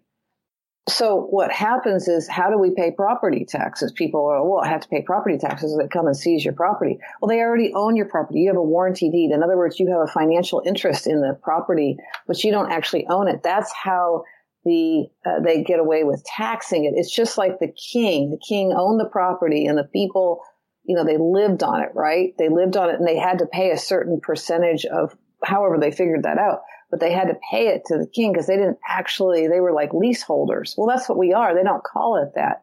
They say, oh, you purchased your house or whatever, but you didn't because you don't even hold the title to the house. Uh, there's, and there's always two titles to everything. And that's another thing. People don't understand there's a legal title and equitable title. So we're not holding the right paperwork. This is part of what we have to straighten out. We have to educate ourselves and learn and it's it's way bigger than I can take on right now. But the basic idea is that that we they they fooled us. All I can say about all of this is if they've been telling you this, think about the inverted version of it. Go 180 degrees, look at it from the opposite direction, and the, the truth is staring you in the face. They they've lied about everything. I mean everything. Science, it doesn't matter. They're lying about stuff. And so we have we have to go through a complete rethink, re-education. We have to engage our critical thinking mind, which the education system's done its best job to wipe out of everybody's existence. And we have to, to plug back in. We have to plug into our, our powers of discernment. And discernment is our most, that's our gift. You know, that's what we, that's what we have. We have discernment if we choose to use it. And we really need to, to tap into that and to look at all of this. Did that answer that? The other, the other point as well is that these electric cars are coming in. yeah. I'm, I'm, fairly sure that there's a tidal wave of electric cars coming in, uh, whether we like it or not. But where does the energy come from? Is, is a good question to ask. It doesn't just come from the little uh, little box where you plug it into. Um, it comes from somewhere else. And I think one interesting model is, for example, Japan uh, has decided not to go 100% electric um, on their mainland island, basically because they, they do not have the capacity to create enough energy to do so. So they're quite happy to keep at least, I think it's 50%. I could be wrong, but it's a, a large proportion of vehicles as uh, oil uh, oil driven vehicles, as a, oil benzene fuel based vehicles. Um, I think. Well, oh, sorry. This I was just going to say it leads on very quickly to the what we call COP Out 26, um, ah. where all of these you know, new regulations, I say all of them, a lot of these regulations have been stretched out to 2050. And that gives a really, nice opportunity. We've said it again and again. It's now 2022. So that gives quite a few years of uh, creating new coal fired um, power stations. And while the, the regulations still allowed, permit it, a lot of profit could be made. So the whole thing is so hypocritical, in my opinion. Um, but people buy it because it's all to do with perception through mainstream science, mainstream media, and mainstream education, actually, which is what you were saying earlier, Mads. People are conditioned. Yeah. I, I, I wanted to say one thing too about this this electric car debacle. So I'm from California. I'm you know traveling right now, but this is going on, and they have huge lineups for these electric cars. Tesla is in the Bay Area where where I live, and the, the preponderance of electric cars is enormous, and they don't have they, can't keep up. Uh, they they have lines of people, and they're running out of their their batteries are running out while whilst trying to get to be charged. That's one thing. Another thing is is think about this they go on and on. They banter on about this whole thing. We don't have enough, uh, you know, our power grid is too weak to support what we currently have. So let's add a bunch of electric cars to it and then look at that power grid. Where's the fuel coming from? Well, it's, it's fossil fuels. And I shouldn't use that term because it's not fossils, but whatever. Um, you know, you, you, get the idea. It's, it's, absurd. This whole thing is absurd. So we really need to get people to look at the, the absurdity of the narrative. It doesn't even, it's totally illogical. Totally. So I know you're going to say something, uh, Mads. No, it, it's it's just everything is upside down, and uh, and, and, and you're right. I like what you said uh, before about uh, about uh, why don't why don't why don't you, you don't produce everything in, in hemp? I mean, you know, you can produce everything that is produced by plastic. You can you, you can produce by hemp. So why not plant a lot of hemp plants everywhere? And it can grow. It can grow on on on all the the different um, areas that cannot be used for agricultural purposes. For example, on a hill, which is difficult to harvest and so on. It can grow everywhere. It, it, it, it even cleans the soil if you had uh, have been that's, using. That's right. That's right, and it, it, re- it revitalizes the soil. Mm-hmm. Yeah, exactly. Yeah. So yeah. It, it, it, it, it is it is God's gift to mankind, and that's why the the, the members of the Luciferian lodges prohibited that plant, of course. That's absolutely true. So we have reached that moment where we're going to go to break. Our guest this evening is Mads Palsvig. We are going through the show of Breaking Through Poverty. It's our 105th show, and we'll be right back.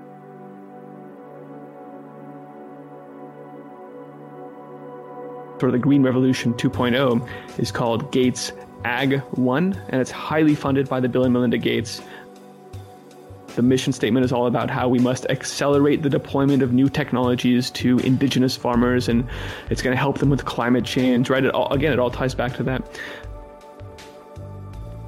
And we must go in and take their heirloom genetics away from them. Right? These these precious, uh, hardy, resilient seeds that have fed those people in various parts of the world for generations, for, for hundreds of generations in some cases, and replace them instead with newly genetically engineered, CRISPR modified, bastardized. That's why I say they're defiling the food supply. Ag tech, as it's called. And so this is why we now need to introduce the idea of a acute food crisis. And I would suggest that they have engineered, and we're staring right now down the barrel of.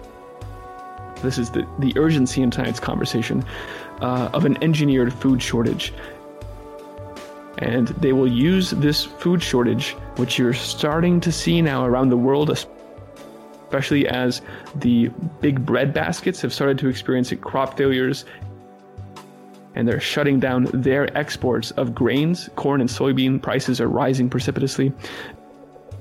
That means that the countries that depend on those exports, the net importers, are all already experiencing food crises. And so this is spreading around the world right now.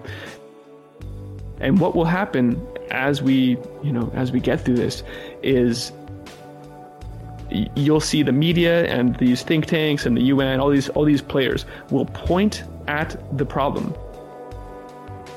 It's just the Hegelian dialectic again, right? They'll say, now you see, because of climate change, mm-hmm. this is mm-hmm. why we're having these food shortages, and of course the pandemic. And this is why, this is why we have to move into indoor vertical farms and lab grown meat. And this, you, there's no option. Now, now you feel the pain, and now you see why we've been doing this. We've had your interests at heart the whole time. We're from the government. We're here to help. right? So there, there's an acute crisis situation that we're now walking into. And that will be used to bring all of this nasty technology in. This is Christian Westbrook with the Ice Age Farmer, and you're listening to the other side of the news.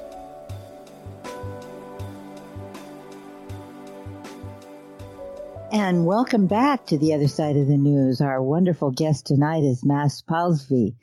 And this discussion has gone all over and enlightened me in several areas. I'm so grateful. The show is called Breaking Through Poverty. And I want to take the conversation in another direction now, Mads. I've been looking at all these different predictions about food shortages, and we're seeing all the destructions that's being done to the farms and the animal industry. And I was even shocked to hear what you said about the mink industry in Denmark. So, what are you seeing on the horizon from where you are and, and not only from Denmark, but in the economic sense from your world of finance?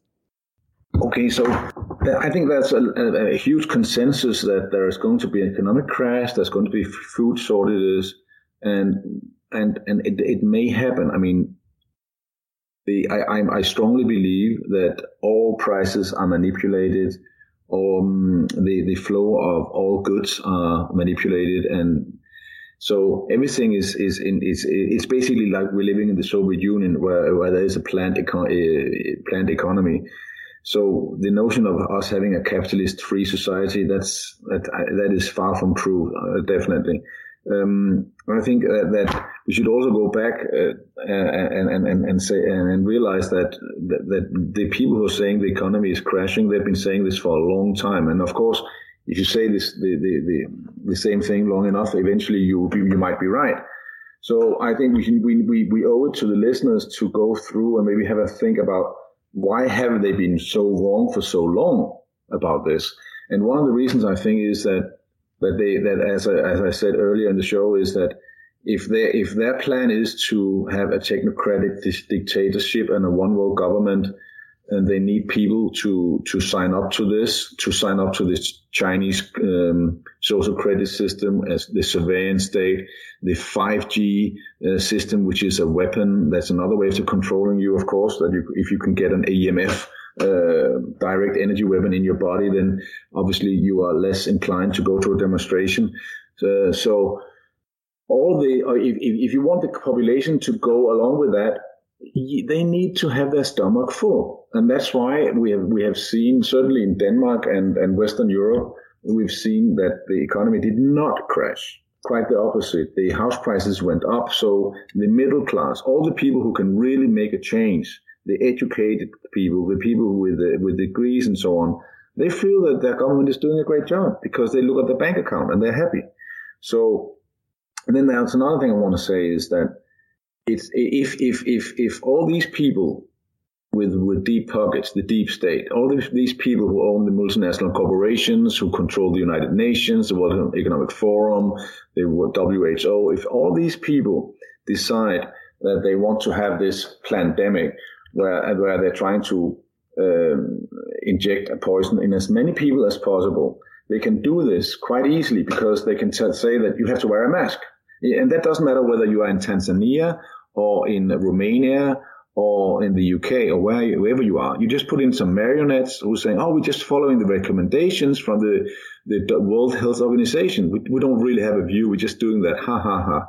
And then uh, we're just doing what everybody else is doing. So that's quite, that is relatively e- easy to do worldwide. But to create an economic crash that hits every country in the world the same amount. That is impossible. It's simply impossible because of nature, because of the weather, because of, of uh, the, the, the, geographical structures in each country, uh, because of the resources, because of some, one country has a lot of agriculture, another one has to import all of it. And so this is going to be very difficult for them. And, and it's going to be very difficult to control the chaos whether that's going to happen. You see, they, they just announced that they, they want to, to, to, to diminish the amount of farms in Holland and, and the whole country explodes. So this, so that's why I'm saying, and I have been saying for a while, if they create economic crash, it's a sign we are, we are actually winning. Mm-hmm. This is a, this is an act of desperation. So I am actually, uh, optimist as long as we can uh, survive uh, on, on eating potatoes for, for, for a while. I'm an optimist about this because that would wake up the biggest amount of people and they would be going, okay, so one thing is you're injecting poisoning in me, but if you also destroy my economy, then I'm going to revolt.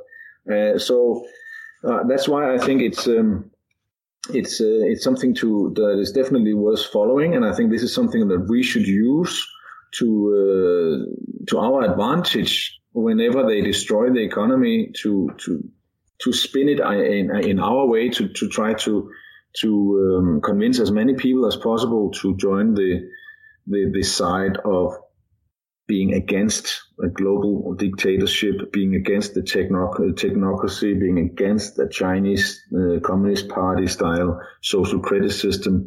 We need to to gather those forces. And, and, and if we have an economic crash, that will make our life a lot easier.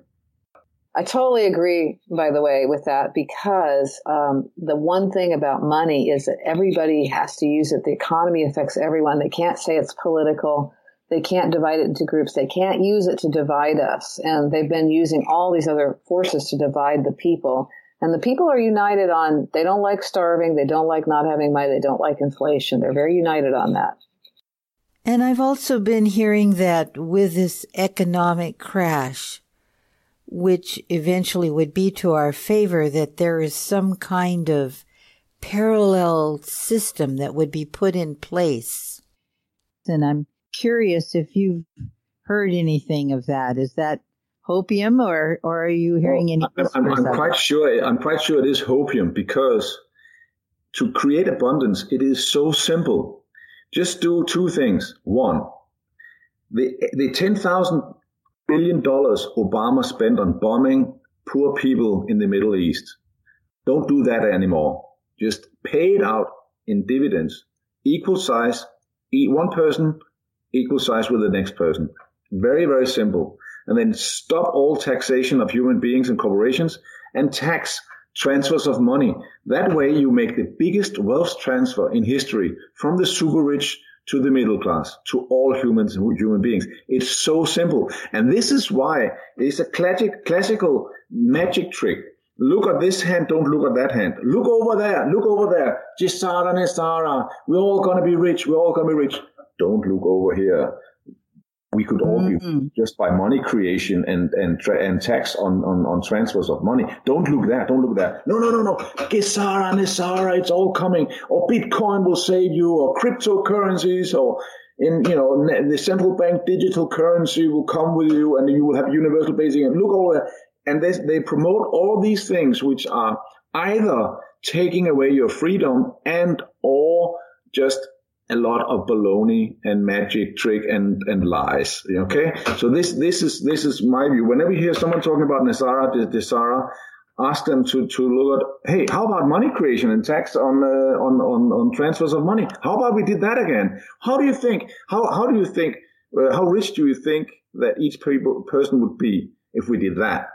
So don't, don't talk about this they, they, they don't hear this desire and desire. It's about oh, there's some some some guy out there is going to save the world. No, there's nobody's going to save the world. We have to do it ourselves. We all have to wake up. We all have to do the hard work. We all have to study. We all have to realize we've been lied to. We all have to realize that the system have, have designed it such a way that they we destroy our self-esteem.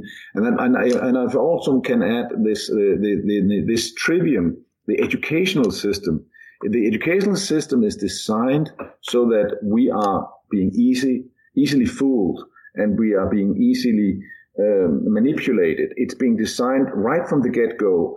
Basically, if you go out and find facts that proves that your teacher and your professor is right, then you get a good grade.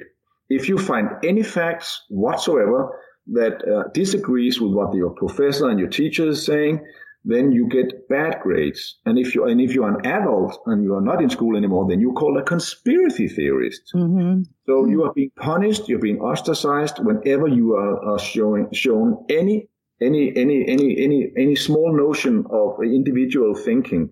And and this is by design. And this creates a population of people who have no confidence in in, in, in reality because they, they go for their entire life they go well, I thought it, it, looks like this, but I must be wrong. I'm stupid, and uh, and the, my, the teacher is so clever, and he must be right. So it creates a lot of, of, of inner conflict inside ourselves, and and is is part of why people have their self esteem destroyed and and self confidence and so on.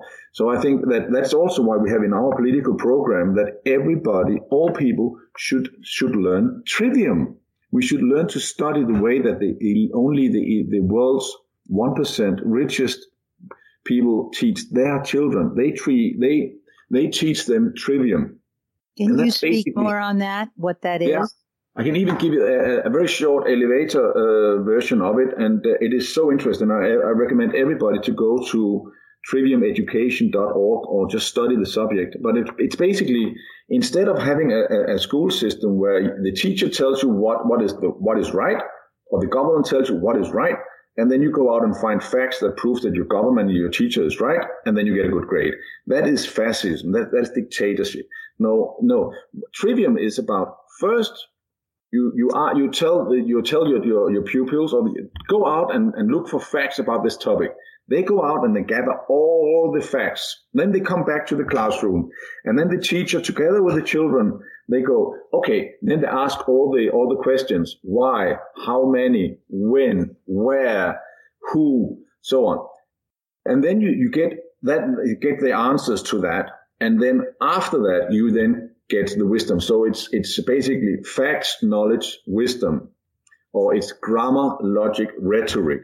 So if you have a, if you ha, if we had an educational system where people were allowed to go and look for the facts first and then study those facts and put them put connection between those facts and then work with the with the professors and the teachers, then you would get become become um, have a have a have a have an, a, a population that could think and that would not accept a tax system that made the rich richer and had people being homeless and people being being people starving. And you would not accept a society with technocrats who would just go out and say now you all need to have a vaccine otherwise you can't go to a restaurant you can't work you can't go to a shop we would not accept that so th- this is one of the one of the things I'm promoting a lot in our, in our we are promoting our political party is trivium. This is so important and, and, so, and interesting. So going with that though, one of the challenges I see is that the facts that are being fed to the people are lies. So yes, we need to get around that to have actual facts. Well, let me let me give you a, a notion of, of, of facts. It, I mean, for example, if you if you go to to the, the, the statistics that just came out from England and uh, and and Germany that the the birth rate in in first quarter of 2022 is 15% lower than first quarter of 2021. Bam, that's it. Game over. No, the, these facts you need to explain that. Can only be the vaccine. There's nothing else. Nothing else happened. There was no natural disaster. There was no war. Whatever. Can only be the vaccine. So you, you, you then then then the whole the whole uh, the whole game is over. We need to red pill people with with these facts. But the problem is they will not accept the fact unless it has been told in, in BBC in the mainstream media. And that's the problem. I had, I, I spoke with, with a Polish guy who said uh, that he had heard that the Russians were killing the civilians. And I'm going, do you realize that they are only fighting in Lugansk and Donetsk, where 90% are Russians? So are you telling me that the Russians are killing the, the civilians? I mean, how stupid is that? Is that then? I, then I, I, I said to said to him and, and uh, that the Ukrainian uh, so uh, military was were, were shooting the Russian uh, prisoners of war in their legs, and then he, the, his answer was, "No, no, they they're doing it to themselves." I'm like that that that is probably the, the top three or top five most stupid remark I've heard in my entire life that a Russian soldier who is a prisoner would, would, would actually attack the Ukrainian soldier who has the weapon, take the weapon and shoot himself in the leg. I mean, this is, this is how, how people are, yeah? That, but that is, that's probably top three of the most stupid thing I've ever heard in my life. It is well, so crazy. This is how brainwashed people are that they when they see facts. So of course, but he belongs to the thirty percent that you cannot reach with any fact whatsoever. I mean, he will he will die stupid. He will die stupid. He will always be stupid. This guy, right? right. But for for all for the seventy three percent who Mr. Wakefield says will not take the next vaccine, Trivium is a good thing for for those people. Well, so we have a situation where the public really is has been indoctrinated and to bring in swift change, this uh, method that you have that's so simple, I mean, it's so elegant. I don't know that it's the people that would be able to implement that. What kind of response or, or, yeah, what kind of response are you hearing from the people in the world of finances or in the government that could actually implement that? Well, I, I, I, haven't had a chance to discuss Trivium with anybody in the in those positions at all. Um, No, no, I, we haven't. I mean, we have been we have been contacting them with with all the corona measures, with the laws on epidemic, all the the you know all the legal issues with them taking away our freedom and stuff like that. So I haven't really spoken with them, but I think I think this trivium once you get into it and once you study it, you can you can really see that that that is how it is. It is. I mean, I ask people. I ask people, is it true that you get good grades if you find facts that proves that your professor is right? And they all agree with me. And I and I say, mm-hmm. and I also say to them, is it sometimes that you could have you found something that disagreed? Yes. Did you know that you shouldn't say that? Yes. They all agree. They all know it. They all know mm-hmm. this is mm-hmm. true. Yes, I, I see that, and I see the importance that we go down that direction. But being that I'm a, a, a human with a certain lifespan, I'd like to see some solutions happen sooner than later. And so, again, my question is what kind of receptivity in the people that can actually make those changes, those legal changes that, that the transfer of money is what would be taxed instead of individuals. Are, is there, are you seeing any kind of coalition between people who are waking up in the, these different governments that we can collectively move in that direction? I mean, they, we, we, I have some of the people in my party that are talking to some of the politicians, and uh, and and they, they they keep telling me. I hope that I think that's a that's a good sign, I guess, that they're just ignorant. That they basically basically they, they are willfully ignorant. They've chosen not to not to know anything. And once they talk, they, once they explain them money creation and uh, trivium and these tax on on digital currency, they all go, "My goodness, that is so smart." Um, so there is some hope um, there is some hope that um, that some of these people will do it, but nobody wants to be the first because they, they, they have a nice lifestyle. They have a big salary. They they you know they probably have an, a spouse that are that are as brainwashed as they are. So mm-hmm. you know they might get a divorce, have to get a divorce as well. I mean, this is just so so so scary for these for a lot of these people. So it, it's not going it, it's not going to happen. Um, uh, so easy. But but the good news is that, that that that people like to be in a group. So so once you are once once once once people start moving, then everybody will move. It, it, like the mm-hmm. Canadian trucker movement or the Dutch farmers, it, you know, mm-hmm. it can happen very, very fast. It can happen. If all of a sudden people say, I don't want to pay tax anymore. I'd rather pay 1% on uh, on my digital transfer, and then uh, then let the multinational corporations pay the rest. Need to be more people talking about this. I was just going to say very quickly. Can you imagine the history books in the future?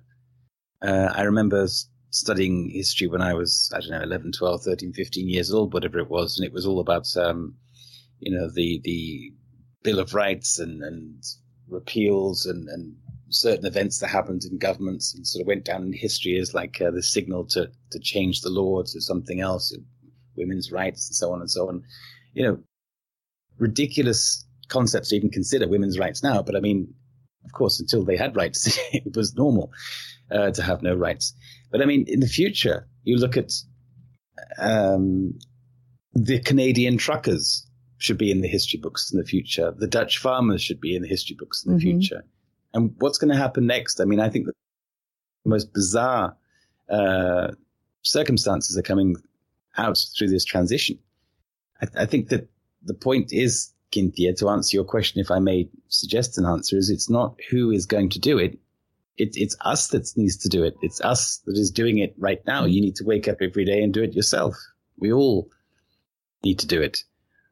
Also, I see something in what you said earlier, Mads, about how to handle people who have been on the dark side, that compassionate response.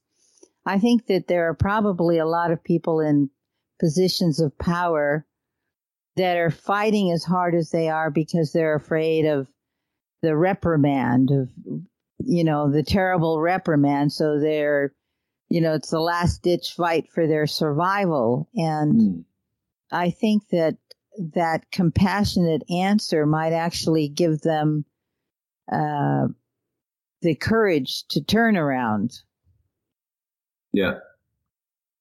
I, I, I think I think that that that is uh, that is that is very important. That give them a chance to to realize that they that, that there is another way. And and and yes, they have backed themselves up in a corner. A lot of people are they they they, they really realize that they have done something really really bad, uh, and they they they are they are afraid. So that you're right. I, I think they're fighting so hard now because um, uh, because they're afraid of repercussions, of course. Um, but but I, I, would rather I would rather have this being the last battle for mankind, and then let all of them go free, all of them totally go free, and then not have any more atrocities uh, against humanity going forward. I, w- I would rather do that do it that way than having the, the short term pleasure of seeing Macron going to jail for 25 years. You know, I mean, I'd rather let him go free. He's a soldier. I'll shake his hand. Okay, you're a soldier. You lost. Now go home you know, mm-hmm. and, uh, and and and don't commit any crimes in the future. You know, who will be watching you, and then and then go and find out who's really behind it. And even those people, even the, I mean, I think one of the reasons why these Rothschilds and all these super rich people, they go, oh my God, if the people found out what we've done, they're gonna kill us, or, or worse.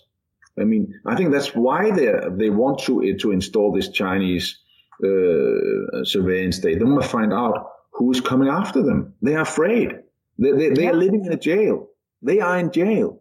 And we, we might be able to show them, okay, you can even keep, keep some of your money. Uh, but we, we just want, we want to have a truth. We want to have to move forward.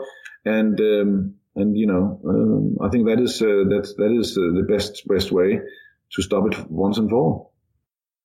Mm-hmm. Annetta, may I ask very quickly, the Federal Reserve, obviously, we know is not exactly what it's supposed to be. Right. Uh, and also, would that also apply to federal prisons? The pres, uh, yeah, okay. So the prison system is interesting. I, I wanted to say too before we totally jump over there. You know, the theme that we've had for this tour, and it's on the back of our T-shirts and everything, is is we the people. We the people have to step up individually. In the United States, a lot of people have this idea, um, and this came from uh, Flyover Conservatives. They, this is their kind of their their tagline had this idea that Trump was going to save us. There's going to be some savior that comes in, you know, and he was going to do 80 million things. Well, there were 80 million people, actually more than that, but let's just say 80 million people that voted for him. If each of those 80 million people did one thing every day or even once a week, we'd have this all done.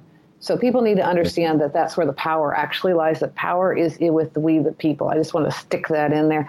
Okay, so about the um, the central bank and uh, the federal or the not even federal prison, the prison system. So the prison system is really interesting. This gets back into the whole thing about us uh, uh, being collateralized, and they're using all of us as they're they're securitizing all of the bonds. The bonds are being traded. I watch my uh, CUSIP numbers, and, and they go up every day. I mean, I went up uh, oh, over a thousand since I've been on this trip those are being traded as treasury notes uh, on on the private accounts that they hold on each of us. We're collateralized. So you think about it when somebody goes to prison, and these are, by the way, almost all prisons, and if not all at this point, are all privately held corporations. They're huge moneymakers, but they're bigger moneymakers than just the prisons themselves. They actually go into that treasury fund that we all have. It's um, it, I, I, can't get into all that right now because uh, we don't have that much time. But we all have this, and so when they say, "Oh," they're going to find this person, a, a, you know, for this horrible crime, a million dollars or you know, ten million dollars or whatever it is. What they're doing is they actually have the forms, which I could tell you the numbers, but I'm not going to right now because it gets into a whole different topic. Um, but th- they have the forms that they fill out where they actually go in, they're accessing that uh, a bank account basically on the private side, and then it, they're they're turning those um, those accounts, which are trust accounts, they're turning them into uh, Federal Reserve notes, ferns, and uh, they're pulling that money. So we are actually the collateral. And when we have something that happens, right down to a parking ticket, if you flip that parking ticket, or maybe it's on the face, but it will have a a bond number on it, which is securitized. Every single thing, it's securitized and they're trading all that uh, without our knowledge. So how, how, how do you think that uh, Ghislaine Maxwell managed to get a ten year reduction? Uh, does that mean that she's not going to pay so much into the share fund? No, I don't think so. I have, of course, you know, I'm going to put on my tinfoil hat at this point, but please do. Uh, I think that what we're seeing is they're showing it up because look at look at the contrast with R. Kelly. I'm not defending him in the least when I say ten this. years. R. R. Kelly, ten years. Okay. Ten years. Ten years more. Yes. Ten years more. Right. That's what I was going to say. Ten years. I didn't hear that. Okay. Ten years more for, uh, you know, clearly a, a, a, less egregious crime. Now, I'm I'm not saying that he should be let off or anything like that. Don't please don't misinterpret me with if you're hearing this, but um, I would say yes. With her, it's it's a. I really think that we're what we're seeing. The absurdity of what we're seeing is just it's off the hook right now. So, and there, remember that there's an opposition. Uh, there's always an opposite side, and I do believe we have the cabal and the baddies, and I do believe we have good people that are working. I am actually on this tour have run into some things that I I cannot speak directly of, but I can tell you that there's some stuff that's going on that isn't what's up for public consumption. And it's very good, but it does not let us off the hook. It does not say that we, the people, don't have to step forward. We have to step forward. If we don't step forward, all of the vacancies that are occurring in our in our structure of our government and everything else, they have to be filled uh, we don't have to have the giant bureaucracies, but we still have to have leadership, et cetera. We still have to have logic, and that's for we the people to step up to take to take our voting integrity into our own hands. And I'm not talking about mob rule, but I'm talking about we, we need to step up to these things. We need to stop having politicians installed. We need to go back to elections. These people are not elected; they're installed if you don't know that at this point, I, I don't know what to say. The, that's how these people, how they keep getting voted in. I mean, Gruesome Newsom, nobody, nobody likes him. So how did he win the, uh, you know, the, the recall election by 66.6%? Hmm. Well, it wasn't because people voted for him. Annetta, oh. I'm, mm-hmm. I'm sorry, but we really need to close.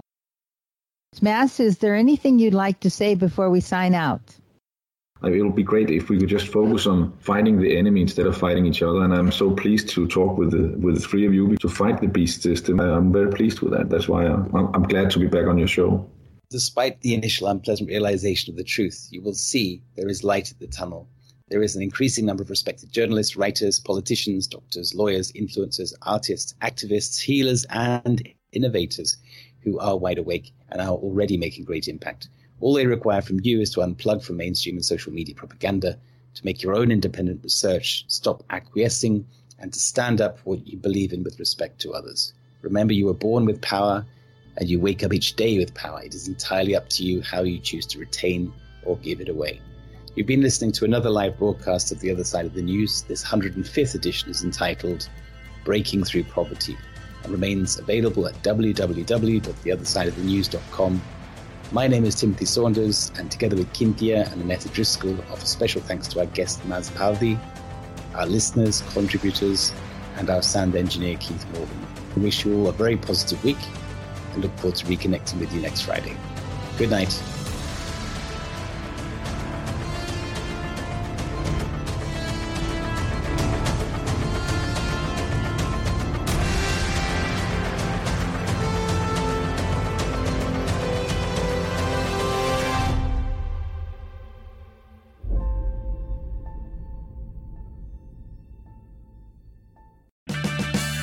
Purchase new wiper blades from O'Reilly Auto Parts today and we'll install them for free. See better and drive safer with O'Reilly Auto Parts. Oh, oh, oh, O'Reilly Auto Parts.